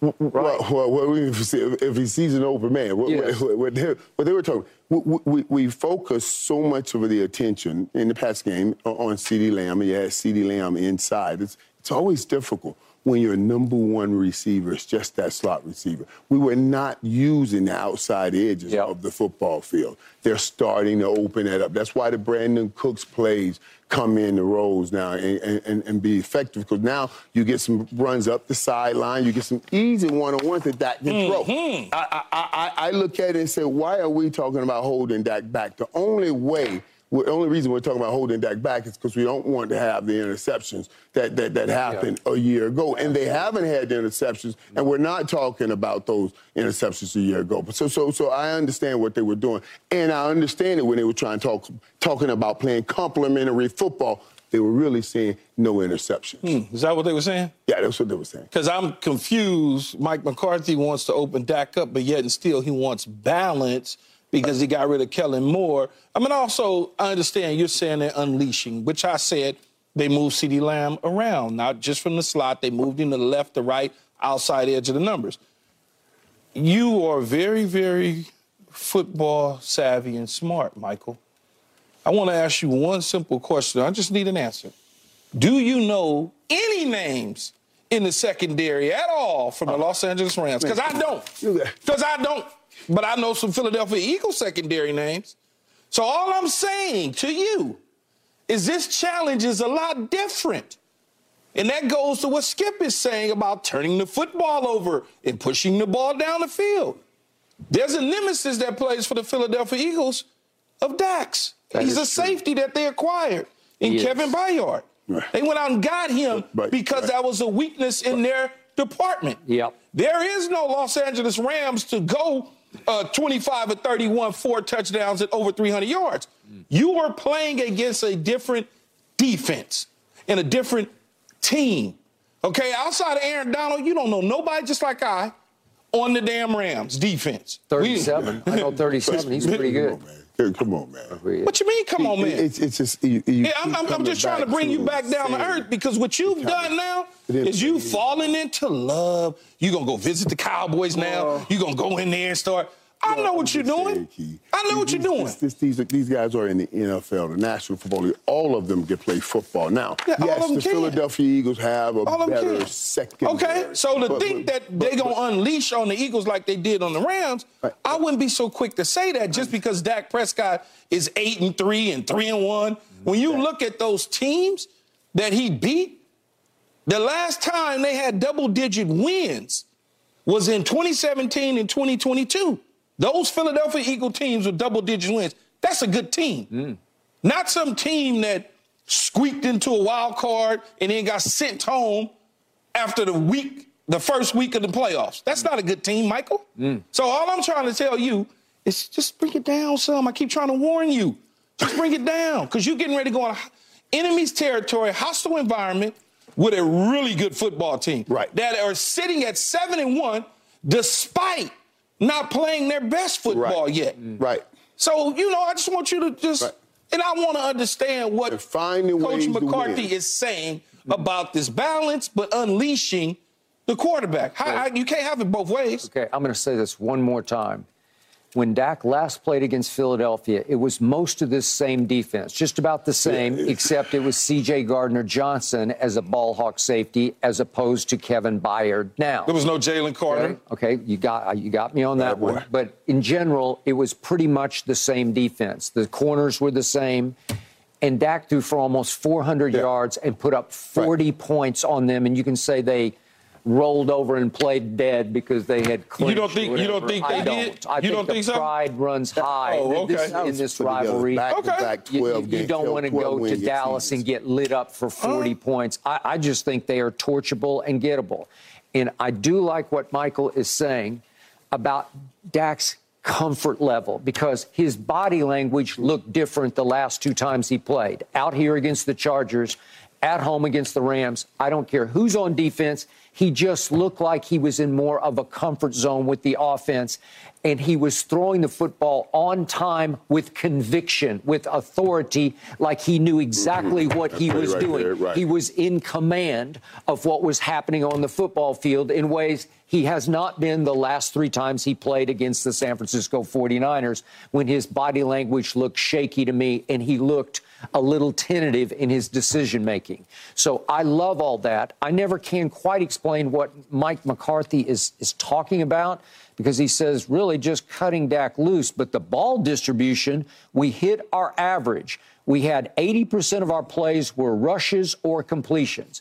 In all my career of covering the sport you guys played, I've never heard a coach or heard analytics that said you need 80% of your plays to either be a rush or a completion. I have no- That's that's what I a said. weird I don't know what you're combination. What- and, and that's the kind of hocus pocus that I feel like Mike feeds Jerry Jones to kind of impress him. Like Jerry strokes his chin and says, oh, that's, that's interesting. I never thought of it that way. Because Mike's into all these analytics. He had that year off after Green Bay and he worked with Pro Football Focus and he studied analytics. I, I don't really care about the analytics. I care about the scoreboard in the end. I care about the productivity. And I do think our quarterback plays in a different comfort zone when he sees green of the Philadelphia Eagles. That's Yeah, all I care about. And, and, and I hope and he has to find that comfort zone, Yep. and, and he has to cut this ball loose and let, and let it go. Because interestingly enough, you know, the, the Dallas run game won't win this football game. So whatever the plan was when you're talking about complementary football, when you get to these kinds of games, you, you that the plan has to go out of the window anyway. You're going to have to put this football in the air. You're going to have to trust Dak Prescott, and I like that they've gotten to that. Now, my thing is, when, I, when, when we say Dak was playing a little tentative early, tentative early, it, I, I I need to know was Dak playing tentative because of the play they plays they were calling, or was Dak playing tentative because of the conf- a confidence issue he had in himself and not letting that ball go outside. But, but but but right now, right now, Yep. when, when, when when Dak said to me, "I'm going to start. We're going to cut it loose. I'm going to cut it loose." I I, I was hoping he's talking to team, but also himself. Like I'm good now, you know. I, I gotta play football. I gotta stop worried about being perfect. I can't worry about you guys talking about interceptions. I had people in that building because you know when you're in the building, they want to pull you aside. Tell me, Mike, we went through every one of those interceptions, every one of them. Eh, if you had 15, eight of them went off hands. But the quarterback, that's all they talk about is the quarterback that lost that interception. So I know it has to play a significant Yeah, role on. Dak Okay, Prescott. Last quick thought. I think you ran into our man Micah Parsons Oh, yeah. yesterday, 11 from oh, heaven. yeah. And what vibe did you get? Oh from yeah, I got listen. That, that's my guy right there. Now, Michael. Michael, I, I, I really got a great vibe from him talking about all of these things because all of it ties back in with what he started saying that Dak Prescott, you know, d- doesn't get treated fairly. Yeah. It does. He doesn't get treated fairly, and everybody starts gathering around. But but he he's the guy, man. He's the straw that makes everything goes. And and, and I'm telling you right now, Skip, he's ready. He's ready. We talked about people saying, oh, eh, you know, I heard people talk about he doesn't have great games against great offensive lines. I, eh, Michael Parsons says, listen, I'm not worried about anybody. Everybody has to worry about me. And he's absolutely right. All right. Love that. We'll leave it there because up next, Ty Lue, the Clippers coach, says he was thinking about James Harden being out on the floor for all 53 minutes of last Oh, night's game. guys, yeah. What does that tell you about Russell Westbrook? Oh, see, yeah, that's good, Skip. Fall back down. Rachel Nichols joins Keyshawn and me to talk Clippers and James Harden. A quote from Ty Lue after last night's game caught my eye and definitely caught my ear. Check this out. in that game, you're sort of now that you see the roster as it currently is, and if you saw situations or possessions you thought this is where we can use a guy like James, where he can make a difference for us. Yeah, I saw it for 53 minutes. Wow. Okay, so Ty Lue is acknowledging that Harden's potential impact was on his mind from start to finish of last night's game as James was sitting down the bench in street clothes. You could interpret that as a little bit of a between the lines shot at Russell Westbrook, but Rachel, what did Coach Lue's quote tell you? It didn't feel like a shot at Russell Westbrook to me. It just meant that, hey, he had this guy on the bench he knows could help him, and he couldn't get him out there. In fact, I was in the hallway with Lawrence Frank and Ty Lue after the game, and they were joking that when Paul George fouled out in overtime, he just, just should have put James in no matter what, even in his street clothes. It would have been fine. So I, I think the part of the quote a little bit later in his press conference that got me was him talking about staggering James and Russ. And that really lifted the curtain a little bit on Ty Lue's plan here. And it's a good idea. By the way, I do think there's a strong possibility that Russ and James will both start in games. Remember, Russell does not like coming off the bench. He is a creature of routine. Yep. When he came off the bench for the Lakers, he said he didn't know what to do with himself before games, and he actually blamed not having his old routine as why he hurt his hamstring that year. So I think it's a good chance that they'll start all four of them, but pretty soon you will see Ty Lue stagger these guys. And then it's really about how you finish, right? Not how you start. Russ's usage rate in these games this season is already super low. It's already 7% before Harden even gets onto the court. So I don't think it's going to be a big issue for him to have to step off in the fourth because it's already been happening. And I got to tell you guys, this idea that Russ and Harden don't like each other, this has been overblown. Their playing styles and, frankly, approach to the team did not work in Houston. They don't play the same way or at the same pace. And then just this was James' team in Houston, and Russ really couldn't adjust to that. The schedule and the way James approaches things uh, is not as regimented as Russ would like. But they do still like each other. They talk and text regularly. That's not new. It's not that he came into the locker room yesterday and it was like, oh, I don't know, we haven't talked in years. They talk to each other, they text with each other. And here's the thing I found the most interesting last night from all my conversations. A Clippers source told me that before Russell Westbrook even re signed this past summer, the Harden thing was out there. And so they talked to Russ specifically about the possibility of James walking in that locker room just like that. And that would mean that Russ's role would change. And they said, hey, are you going to be okay with this? Because we don't want to re-sign you if you're going to be unhappy. If we're going to be unhappy, you got to tell us you can deal with that. And he said, absolutely. Mm. I think that that's going to make a big difference too. They're set up to want to succeed. And that's when I talked to you earlier in the week, and mm-hmm. the conversation was, did they all sign off on it? Yep. Paul George, Kawhi, and now you just confirmed Westbrook essentially signed off on James Harden joining the team. And the question is, how how are you going to use these two? There's going to be a combination. Russ is going to start, like I said. Then all of a sudden, he goes to the bench four or five minutes and he comes in with the second unit and he does Russ like things like he actually was doing early in the game last night. Mm-hmm. He was hustling. Obviously, the turnover issue is a lot of turnover still, but that's just who he is. You know what you're getting mm-hmm. in certain players. And when you talk about a relationship and a relationship builder, this is not their first rodeo. We go all the way back to OKC. They've been together before. Mm-hmm. So they understand each other's attitudes. They're both from the Southern, off actually all four yes. are from the Southern California area. So there's some upbringing there where they, they know each other. It's a it's somewhat of a friendship, even though it may not be a nightly, daily friendship. Yep. They still are acquaintances. So I think that that's extremely important. Plus, Ty Lue understands what James Harden brings to the table. Okay, he's a guy who can facilitate. He doesn't. He everybody thinks that he has to take all the shots and do all the things. If he needs to play the off guard position, even though it's pos- positionless basketball right now, he can still slide over and create his own shot. If Westbrook needs to bring the ball up the court, and then once he crosses half court, now and they get into the half court offense. He can still be able to do those sort of things. So I don't think it's a deterrent at all to add him to this roster. You could see certain things last night.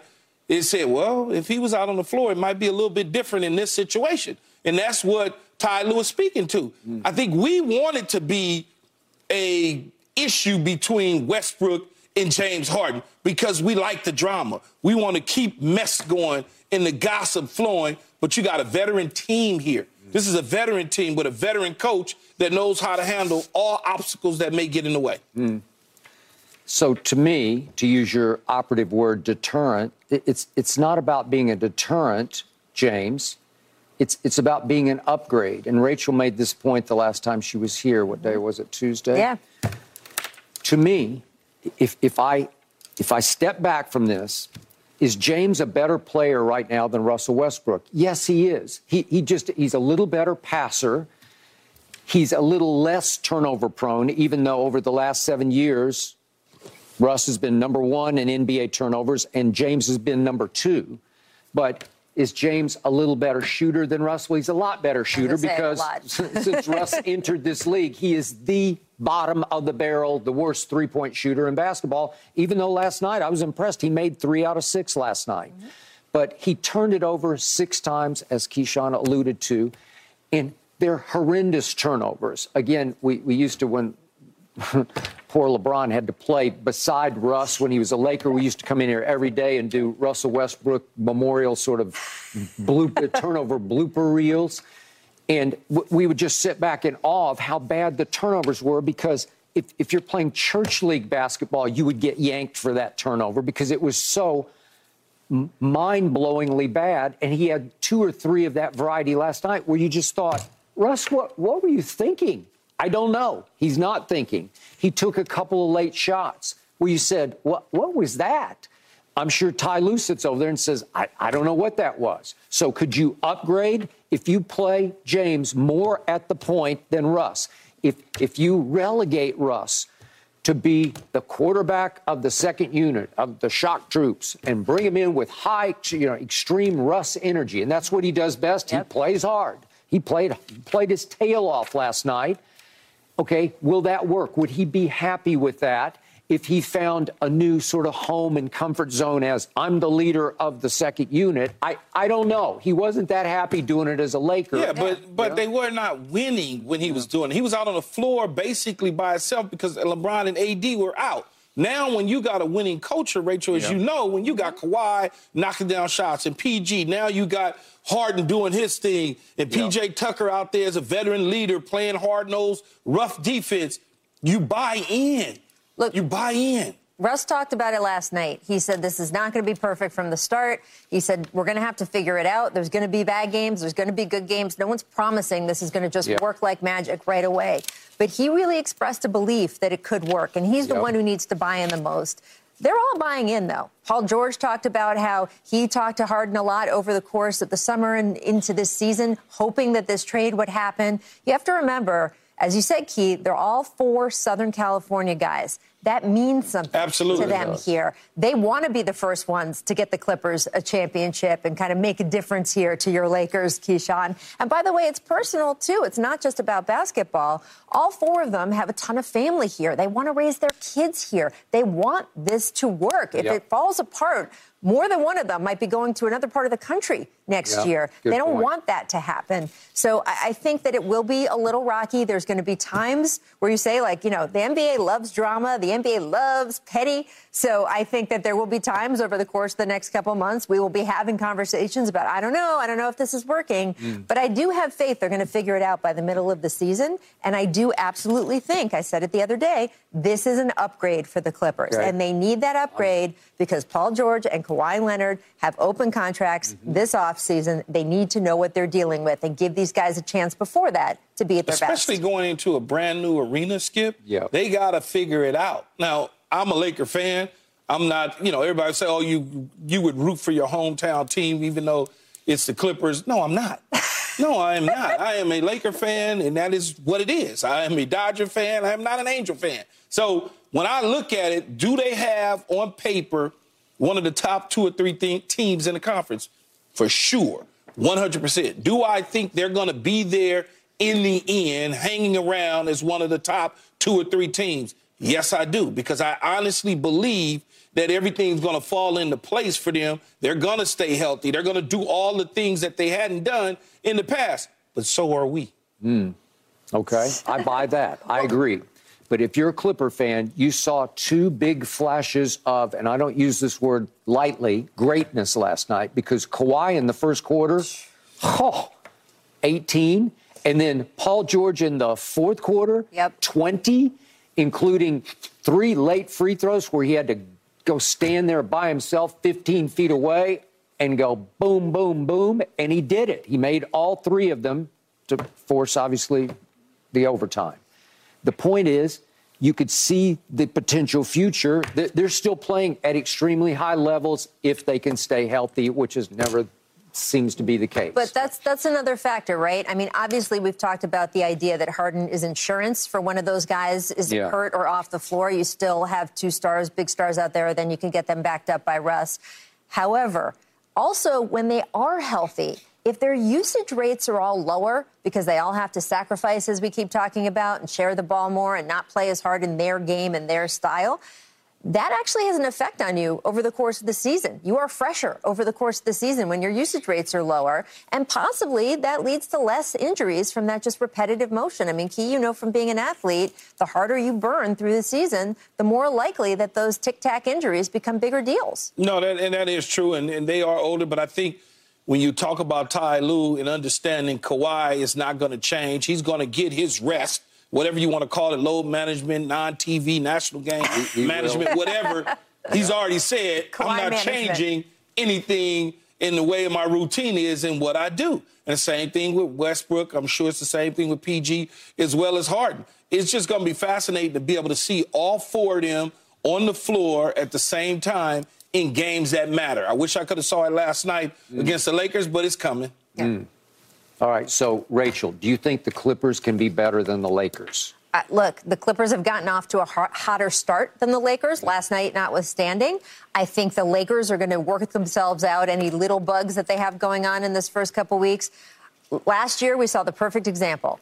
You get LeBron James into the playoffs, even just the play in and it's a whole new season after yep. that. So I got to wait until then to see where both teams are, but they certainly have a chance, and this gives them a chance, a puncher's chance at the title, which they had no, really didn't feel like they had any shot at before this trade.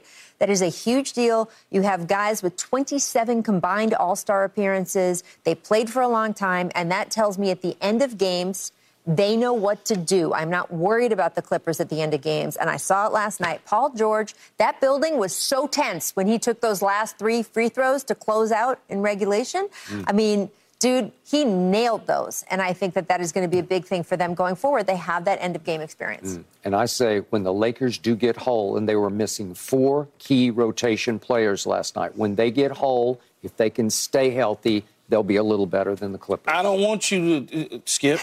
I don't want I can you, do whatever. No, I don't want you talking yes, about can. the Lakers in a positive light ever. Seriously. I, I, knew the I was covering the Lakers before you were born, but so I've I've already earned my way. I, I, understand you yeah. covered Gail Goodrich and all those guys. I didn't I go that far back, but I covered the Showtime Lakers. There we go. All right, up next, Michael Irvin, our man, says AJ Brown just might be the best player in the not just best receiver, best player in the NFL? Really, Michael? No mercy, no mercy, no mercy. Here's what Michael Irvin tweeted last Sunday about the Eagles' A.J. Brown. And I quote, that dude, A.J. Brown with the Eagles, may not be the best receiver in the NFL. He very well may be the best player, all caps, best player in the NFL right now with four exclamation points. Whoa! So, Michael, how concerned are you about what A.J. Brown might do, will do to our Cowboys Sunday in Philly? I am very concerned. Okay. You should be. Very very concerned now. Now, when I watch DaRon Bland play, I get a little bit, feel a little bit better. Yep. But this is the matchup I was waiting on. This is why we gave Trevon Diggs a hundred million dollars. Yep. to stop that dude right there. Stop that dude right there. Stop. And he's not on the football field. You know, how do you stop him now? This is a big dude, a big dude that can run. Trevon was perfect for this. He's a big guy. He can run. And you know Jalen Hurts is going to give him some opportunities, give AB 11 some opportunities. So that would have, would have meant that Trevon Diggs was getting some opportunities. And you can play it one on one and say, let's see how that thing plays out. Let's watch Michael Irvin and Deion Sanders go up against Ooh. each other because that's kind of battle that battle would have been. But now you got you. You're going to have to help a little bit. I, I, I like Bland. I like Bland. But when I watch this kid play right here, when mm. I watch this dude AB11 play right here, I, am like, whoa. I was sitting at home. I had to tweet that. You thought that, my my body said, my mind said, don't you dare tweet that. My heart said, boy, you don't you pick that phone up. But the reality, somebody had to know. I was seeing this, this that second pass that Jalen Hurts threw. He had two guys on him they had nothing going in that offense. He said, really, Hail Mary, please help. And he pulled that ball down with those two guys hanging all over him, I said to myself, it's just incredible. When everybody knows you're the best player, everybody knows that's their best play, and everybody's trying to stop you, Mm-hmm. and you can still make those plays. Dallas has to contend with this. I've asked Al Harris, what are you going to do with this beast? You know, and he, hey, they're, they're going to have to mix it up. You can't make it easy because DeVonta Smith can play. So, but you got to double him sometimes. You got to get up and press him, get in this, get a play underneath him, keep somebody over the top. But you got to get in their heads. And if I, if I, if I'm Dallas, I'm going to make sure he doesn't have any catches early because now I want to use all of his intensity against Philadelphia. If I don't care what I'm, I'm going to double, triple him to make sure that first quarter goes by without him seeing a play, without him seeing a ball. And now his, his frust- I want his frustrations to start boiling over. And hopefully I can use that against Philly. That's what I would do. But we got to deal with this guy. Mm. No, you, you should be concerned. You should be highly concerned, nervous, and everything else. Hmm. You got to deal with A.J. Brown, no question about it, but you can't forget about the tight end, can't forget about DeVonta Smith, can't forget about Swift out of the backfield, can't forget about Jalen Hurts and his arm and his ability to still run, regardless of what people think about a potential knee problem that he may or may not be having. When you look at A.J. Brown, you say best player probably in the National Football League. From wire to wire right now, he probably is. It just depends on how you want to look at it. Eh, He's delivering when they're asking him to. It's not wide open uh, uh, motions across formations and Correct. outrunning thank- people right, on thank- angles. He's not doing that. He- He's he- been right. double teamed, Right. safety sliding over the top in the vicinity. But it's also about plays, big, making big plays at a time in which his team needs him to. That's what takes you to the next level. And, and when when they decide we're going to get the football to AJ Brown because we have to, mm. not because he's emotional, it's because we need something to get us going. And he's the perfect guy to do it. Nobody's been able to slow him down in mm. six straight consecutive games. Mm. They are seven and one. They got off to a slow start. 25, Right. That's insane. The 125. Insane. In six, Six plus in six straight games. Mm-hmm. So yeah, he is going to be a focal point Mm. on with the Dallas Cowboys, whether it's Bland, a Stephon Gilmore. Stephon Gilmore in 2019 was Defensive Player of the Year. Yeah. You know how long ago that was? That was a long time ago. So he's a different player now, clearly, than he was before. So you're going to have to, at some point, if you decide or they decide to farm formate him to that side where Gilmore is, you're going to have to give him help. Then Bland, a younger guy, young. This is not a veteran receiver, uh, DB like a Gilmore. You're going to have to give him some help over a savvy veteran like AJ Brown. It's going to be a real football game. This is not going to be y'all playing against the Rams or y'all playing against the Giants. This is a totally different situation for you, Skip. So it sounds like you're making the case for 42 to 10 Philadelphia. I, I can't what you're predict the score. Only Oh, thing well, I can, can. predict that Philadelphia is going to win the game. By- I can't predict the score. By 14, 21, I, I don't know. 28? You're not good. As, You're- as, you're Mi- as, as toward Michael Irvin has once said, I've been questioned before. It's not going to work. Oh, okay. So let me explain to you why I think Philadelphia should be concerned about where their offense is going because it's not last year's offense. Because for the whole regular season last year, you mentioned DeVonta Smith, he caught 95 balls Right. last year. Right. Huh. And AJ caught 88, so 95 to 88. So far this year, AJ's caught 60 balls and DeVonta only 39 balls. Okay. Last year, the Philadelphia Eagles led the NFL in rushing. They have now fallen to seventh in rushing because they're going Right. a little more pass happy because Season's of not AJ over, Skip. Brown. Uh, In they're the- heading in in, this direction games, because really- last year they Not rushed it 12 more times in the regular season Mm-hmm. than they threw it. They were fairly balanced, but a little heavier to the rush side. This year so far, they've thrown 25 more passes than they have run the football. So they're heading over there. So let me they have a little you. bit of an identity crisis. Like, are we a Right. pass No, no, first? No, but you that's saying not- something. But here's You what I- saying something. Here's, No, you here's saying what here's what I'm gonna tell you. Mm. Now I'm gonna have you go at halftime and check your statistics again. Mm. Don't look at it based on the course of the entire season. Oh. Look at it through eight, nine weeks of the season. Mm. When the weather turns, guess what? Their offense turns and leans more heavy on the run because of the environment that they're in. All you gotta do is go check the facts, Skip. Well, I think I uh, just well let, let me check these facts. It- it- Over the last three games, they've only had 23 rushes total Yeah. in the first half. Mm-hmm. Total in the first half. And that, that right there, I, I, I hate telling this, but it gives Dallas a great chance. If you're not going to try Agreed. to run the ball, Yep. if you're not going to try to just pound this ball, run the ball, and we know your best weapon is going to be AB, and that's why I put it out there. I said the only play they have is that play, and I was giving them credit, saying, "Wow." They, he keeps coming up with the play, but it gets put on as bulletin board material. Michael says nobody else making plays but AB. Doesn't matter how But you that put is it what you there, just said. But it is the reality. But we, it's not we, the reality because it. tight end was making plays the other day, left and right. Yeah, yeah. Oh, okay, Key. He, he, he's making plays.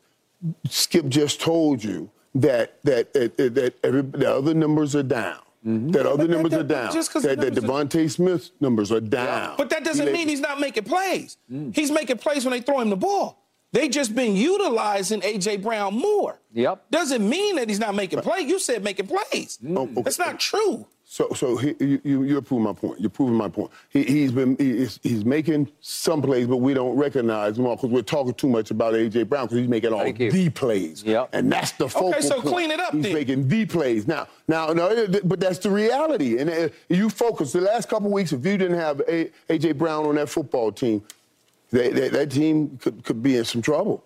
They could be in some trouble. They, they, they rushed ball 59 yards last week. Yeah. that I could love be in you some trouble. Skip, man. That could be in some If trouble. y'all didn't have the I- Chargers and I'm Rams, just- y'all could I'm be in just pro- trouble. I'm just proving my point up, the importance of, AB, of, of AJ. That's all I'm saying. I'm not going against Philly. They're a good team, great team, but but they need AB. And if you can focus on slowing him down, I don't think you're going to stop him, but focus on slowing him down. I saw Andy Reid say you're not going to stop Tyreek Hill. And when you just mentioned AJ Brown being the best receiver, I want to clarify why I made that tweet. Now let me tell you something.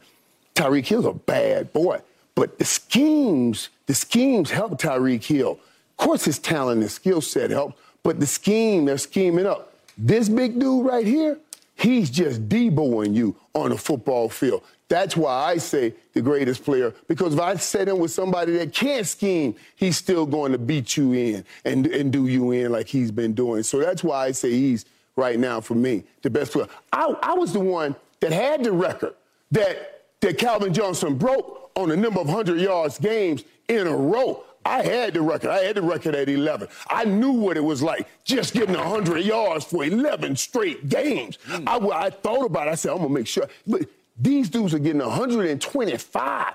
Tyreek Hill's going to 150. I'm like, what the?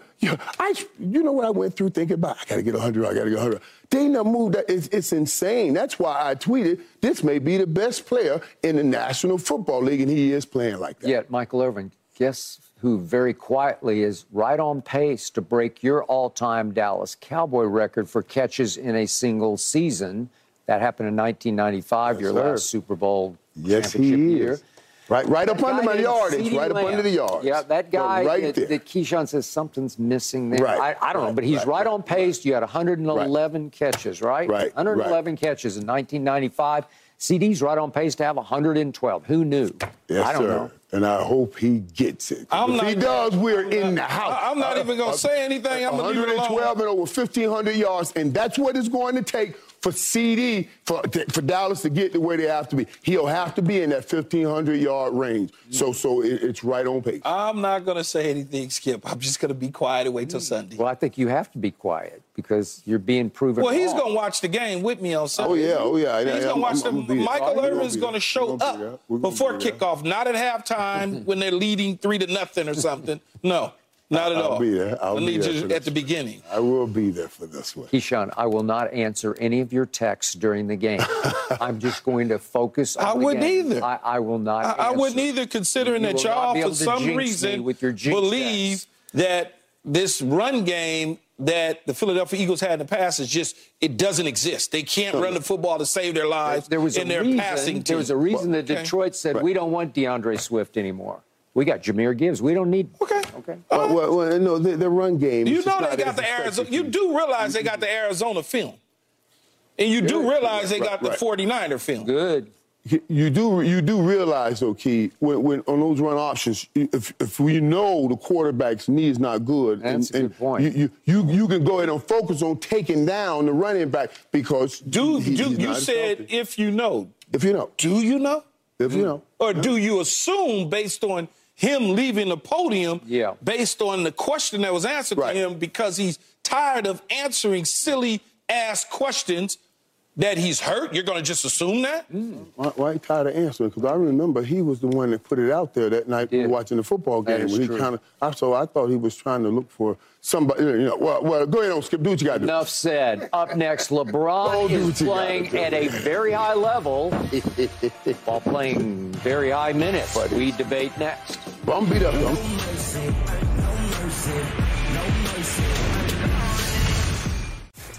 Rachel Nichols back with us to talk LeBron James, who has been playing at a high level while playing high minutes for the now three and two Lakers. Rachel, what are you seeing so far from LeBron? Look, I'm seeing someone who could rest on his reputation at some point during his career and instead has worked every offseason to improve part of his game every single year of these 21 years. And I got to tell you, he worked on his jumper pretty obviously this offseason. It is paying off so deep for the Lakers, especially late in games. You guys talked about the numbers. Fourth quarters this season so far, he's averaging nearly 10 points. He's shooting 68% from the floor in fourth quarter so far. His overall efficiency in games has been matching his Miami days when he was at the peak of his peak and setting all those sort of historical numbers and records. He's playing that well in terms of his jump shot right now. So that really impresses me. The only red flag I see is what you guys have been talking about earlier on this show is the minutes. And it's not just on our minds, it's also on LeBron's mind. I asked him about it last night. I want to read you what he said to me. He said the first thing when we came back to the bench when it went into overtime, I said, You guys are killing me. I'm trying to keep my minutes down, and now it's another five minutes I'm adding on. He even ribbed D'Lo for not making that shot at the end of regulation, saying, Oh, now you're keeping me out there. So he knows this can't continue. He told me, he said, There's a line we got to hit. We're not walking that line right now, but there's a lot of factors going on. Health has been a big factor so far this season. They had four rotation players out last night, so he had to play a little bit more. And then you also have got to get more from the other guys so that early in games, the first three quarters, LeBron doesn't need to come in and save them, and he can save his minutes for the fourth quarter. That means Anthony Davis has to continue to improve. He's had some great games so far this season, but he's got to do that consistently. Yep. And then Austin Reaves you know, had this block for the first few games of the season, getting defended differently, and he broke through last night. And certainly, they think that those combination of those two, with the supporting players as they get more healthy, that will improve LeBron's minutes. It's easy to say that, though, Skip. It's Yeah. another thing to do it, Yeah, right, Keith? Before you go, Keyshawn, LeBron has now played the seventh most minutes in the NBA so far. To Rachel's point, that that has to slide back to where it was supposed. I, I think when you look at it, what are you seeing? You're seeing the same player that you saw a year ago. His numbers are a tick down, just a tick, nothing drastic, right? He averaged 28. Basically, he's 25 this year. He still got his six assists, a little slightly up a tick. You know, the boards are still the same. So when you look at that, you say, okay, minutes are going to always be a conversation because of what happened at the end of last season. Okay, well, we watched him at times in fourth quarters against the Nuggets miss shots, legs didn't look fresh. So that conversation is going to come up. I wouldn't have that conversation in the month of November. I'm not going to have that conversation in the month of December. I'm not going to worry about it till after All Star break. When you are playing the way he's playing and the way the Lakers are playing, sitting at three and two, you've already beat Phoenix. You got Phoenix coming up again. Maybe that's a light day for him down the line that you say, you know, four or five games from now when they see Phoenix again, you say, okay, he, he could rest up. Or you see Orlando next time around, he can rest up a little bit. But I think Devin Booker's about to come back. Yeah, but you may you you already know though that you've got that one win in your back pocket. You may want to. If they're not winning, he's going to want to play. He's going to want to come off the bench. of Darvin. Ham's going to want him to play. So Of the course. key is to have them winning more of the time throughout games. So course. he doesn't have to feel compelled to eh, eh, do that. Of course, and that's what I keep trying to tell Skip. It's the beginning of the season. Let's go through the beginning of the season. Let's get past All Star break before we start really stressing about the minutes. And then you can hit the jump start button again as you get ready to go into playoff contention. Because what you don't want to do is you don't want to be in a position of stress late in the year when you're in that eighth, ninth, tenth seed. Oh, we got to do this to get in. Who we gonna play? No, you want to be at the top. You want to be that one through four category come playoff time. You don't want to be sitting around trying to win one game to get in. And the way you do that is by winning your games that you're playing in now so you can afford, if you need to, to drop a couple later on. Okay. So I agree with Rachel. Obviously, LeBron worked on his jumper through the offseason. Apparently, he did not work on his free throws, which has always been my pettest peeve about him because he's better than this. But he's now 16 of 29 from the free throw line. That's 55%. And I think we all can agree on one thing that's got to that's got to be a little better, right? I agree. 74% career free throw shooter, which is still not very good, but that's got to come up. He's also now second in the NBA in turnovers. That's got to improve, and I think it will. Now to the good stuff. To your point, Rachel, I got him all the way up at 71% from the floor. The I think that's with overtime, overtime, too. Okay, yeah. with I, I add yep. an overtime, but yep. it, that is sensational. And he is definitely in mindset improved on what he was last year late in games. And I think he focused on this, mm-hmm. which I respect and appreciate because last year, by his standards, he was pretty terrible in fourth quarters and overtimes for, for the whole year and for the playoffs. He shot 27% from three in fourth quarters and overtimes.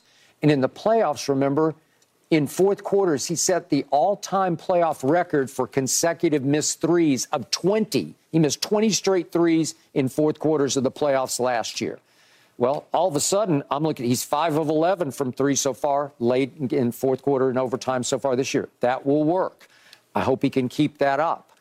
The minutes do concern me because of the injury factor, because we've seen him get nicked and knacked. He's got this and that, and his ankles are just perpetually messed up. And he's still on the injury report. It's, it's like chronic. It's like tendonitis. It, it, it, it's well, that's it's just something a, he has to live with. Yeah. Where they're, they're also, if they want to hold him out, then he's been on the injury report, so he can, he's not resting. That, that is I, I, couldn't agree yeah. with you more, Skip, and disagree with you, Key, on the fact that they can wait till after the All Star break. That's two thirds of the season. I, I think they have to start scaling back those minutes sooner rather than later because, to you, Skip's point, there's an injury factor too. And look, the worst injury I can think of in recent, somewhat recent Lakers history is Kobe Bryant's Achilles, right? And that happened in a large part because Kobe drove himself into the ground yeah. minutes wise, trying to make the playoffs. And just in that whole like couple months run up until the Achilles injury, he played so hard that that was a huge factor and why his body just finally gave out. So I don't think that's going to happen in LeBron's case. I don't think he's going to play that many minutes the way Kobe was leading up to that injury. But we see, especially as you get older, Skip is 100% right. You can have those knick-knack injuries turn into bigger things. And what you don't want is LeBron's minutes to go down because he's missing 20 games. Rachel, he's missing 20 games, but the 20 games he's missing is not because he's old. It's because somebody steps on his ankle and he gets his foot caught, so he twists something. Yeah, it's but... not him running up and down the court, then all of a sudden he pops a hamstring. It's not, it's not soft tissue injuries that we're dealing with. But LeBron used to turn his ankle. He used to be known for turning his ankle and nothing happening. Yeah, but wait, wait a second he used to turn his ankle to the floor where the bone so, would touch the floor, and I'd say, "That's impossible. Yeah. There's no way he can get up." And he would just retie his shoe and get up yes, and like nothing happened. Has nothing I'd say, do, "What?" But that has nothing to do with minutes. It has nothing well, to do with the minutes. It's career minutes over it, time. If, you're, you're, if somebody steps on your ankle at the start of a game, it ain't got nothing to do with minutes, Skip. Of, of course, okay. there's fluke injuries, and of course, a lot of LeBron's problems have come from that. That's all I'm saying. Flips on the floor, things like that. That's all I'm but saying. But there is also an overarching issue of the fact that if your body is more run down, you are more injury prone. That is just true. Yeah, that's very no, it's very yourself. true. But my point to that, though, Rachel, is this has not happened to him. Okay, if you tell me that he's tearing uh, uh, the, the meat off the bone on his hamstring because he's running up and down the court because he's older and his legs are fatigued, then I can give you that. But to tell me that, oh, well, we got to be cautious of the minutes because he twisted his ankle when he came down on somebody's leg, that could happen at the start of the tip off. That, that, that's all I'm saying. So okay. let's not do that to him. All right. He's doing really well so far, so good. Yes. Okay, we got it. All right, up next, we need to talk about Antonio Pierce. Speaking of somebody from out here in Southern California, and yes. keep that Raiders job, we are rooting yeah. for that. Amen. No mercy, no mercy, no mercy. Let's talk some Raiders. Here's some of what Raiders interim coach Antonio Pierce said in his first press conference yesterday. The short story, the matter of fact is, I grew up in Compton, California. I was born a Raider. I was born with the Raiders rolling in the Coliseum in LA. I was rolling with NWA, talking straight out of Compton, rocking Raider hats. So when the opportunity came to work with Josh and Pat Graham and Dave, I jumped on it. So that's what set me up for this. I was born this way. Hmm. I love that. Michael, what chance do you give Antonio of keeping this job? You know, interestingly enough, guys, I, I do give him a chance, and I'm, I'm, I tell you why I give him a chance is because what happened uh, with the Raiders since since they made that hire. I mean, the players were speaking about who they wanted as their next head coach when Coach Bisaccia took over for Jon Gruden. That team went seven and five. They won the last four games going into uh, the playoffs, winning the playoffs and lost the game. Now, then you brought in Josh McDaniels and things went awry. That gives Antonio Pierce an opportunity here.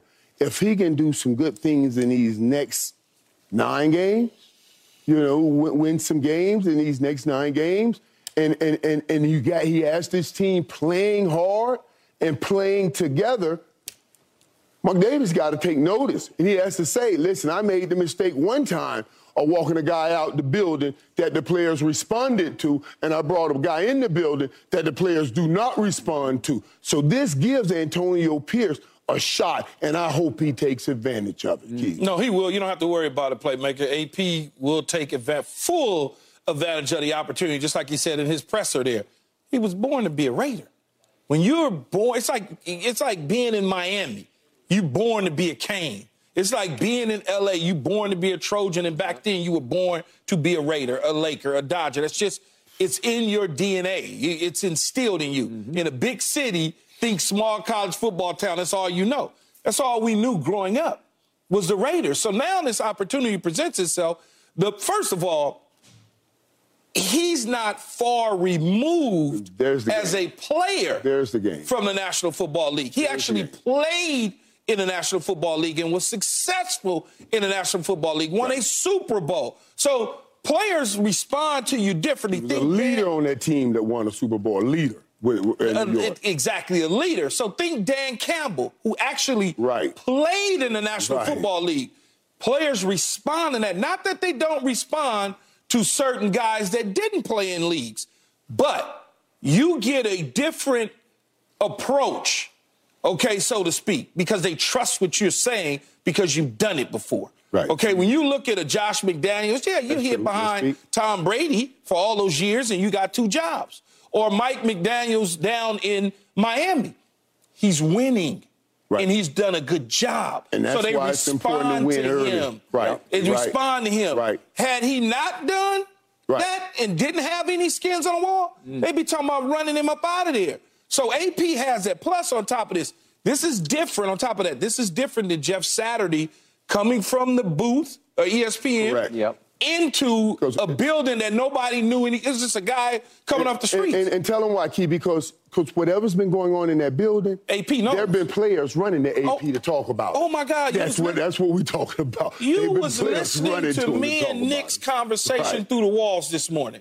In our conversation, I told Nick, our producer, I said to him, I said, the difference is I can get I can guarantee you whatever was going on wrong, without me being in that building, Skip, Mm. that those players was telling they, They- these dudes, right. man, they why they got this guy calling the play? What is it? I can guarantee. like so he us, he already, ain't this, he- right, right, exact- right, So all of that, He all that already we knows know, what the problems are. Right, and right, The balls that's are what. I'm saying. Plus, Skip, the staff. Because he played, that's why the players feel comfortable. Exactly. So you know what's going And- on. and. Skip, the, that's the- exactly. the, the staff in him are like this. Yeah. They already know. So it should be an easier transition for him than it was like for Jeff Saturday Yeah. or some other interim coaches because they trust him, believe me. And one they last thing, let me, let me say this one last thing, because Mark Davis said this. He said, I told him now, you're the, head, you're the head coach now. You don't have to be coaching all the time. That you you kind of got to oversee things. And, and, and, and I'm telling Mark Davis,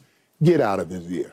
Be quiet. Yeah, you don't said know what focus you're on leading. Yeah, yeah, yeah. Focus on No, leading. no, that is how you lead. He, he- he's doing exactly what he needs to do to lead. He's a part of the group. He's not. He said, "Hey, I didn't come from Bill Belichick. I'm not ring guard. You don't have to kiss my rings. I'm a part of your group." That's what Antonio Pierce is going to Yeah. say.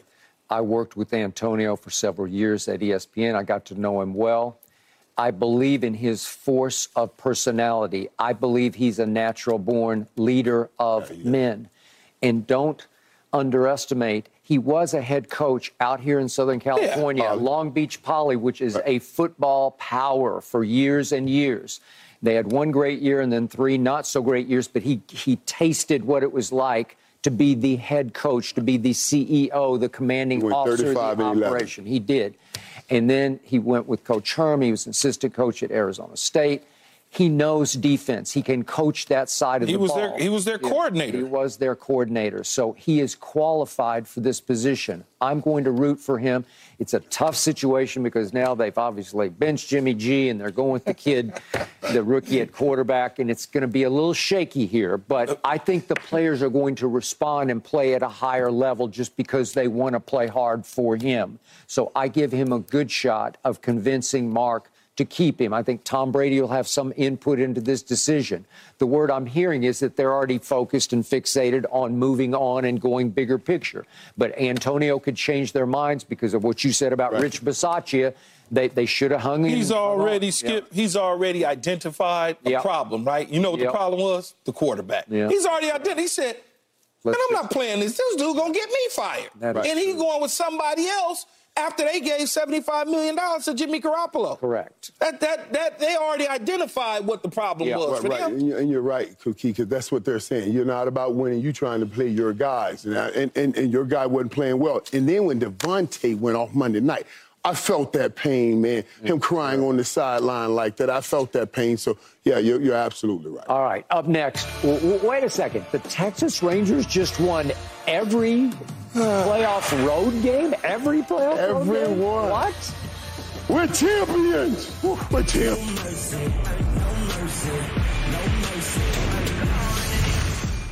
Back down. The most incredible aspect of the Rangers winning the World Series was they went undefeated on the road through the playoffs 11 and 0. Impossibly great. They won four times at Houston, three straight at Arizona. Michael, how does this rank as a sports achievement? It, it- it ranks, it's incredible. It's absolutely incredible. We talk about home field advantage in every sport, in every sport, and the importance of it.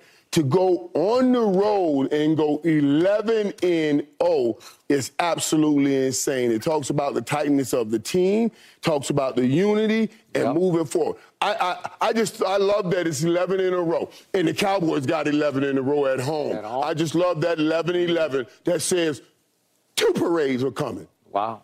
Two parades. You do realize Skip said 11 and 0 on the road, not 11 and 0 at home. Yeah, but they're 11 on the road. The Cowboys it, it been one of the last 11 at home. They 11 0 at home. 11 on the road, not 11 at home. Right. Michael. It's 11 11, and it takes care of all of it the road and home. We're back tomorrow, 9.30 Eastern. Has and nothing to do with the I Cowboys. That means a Super Bowl.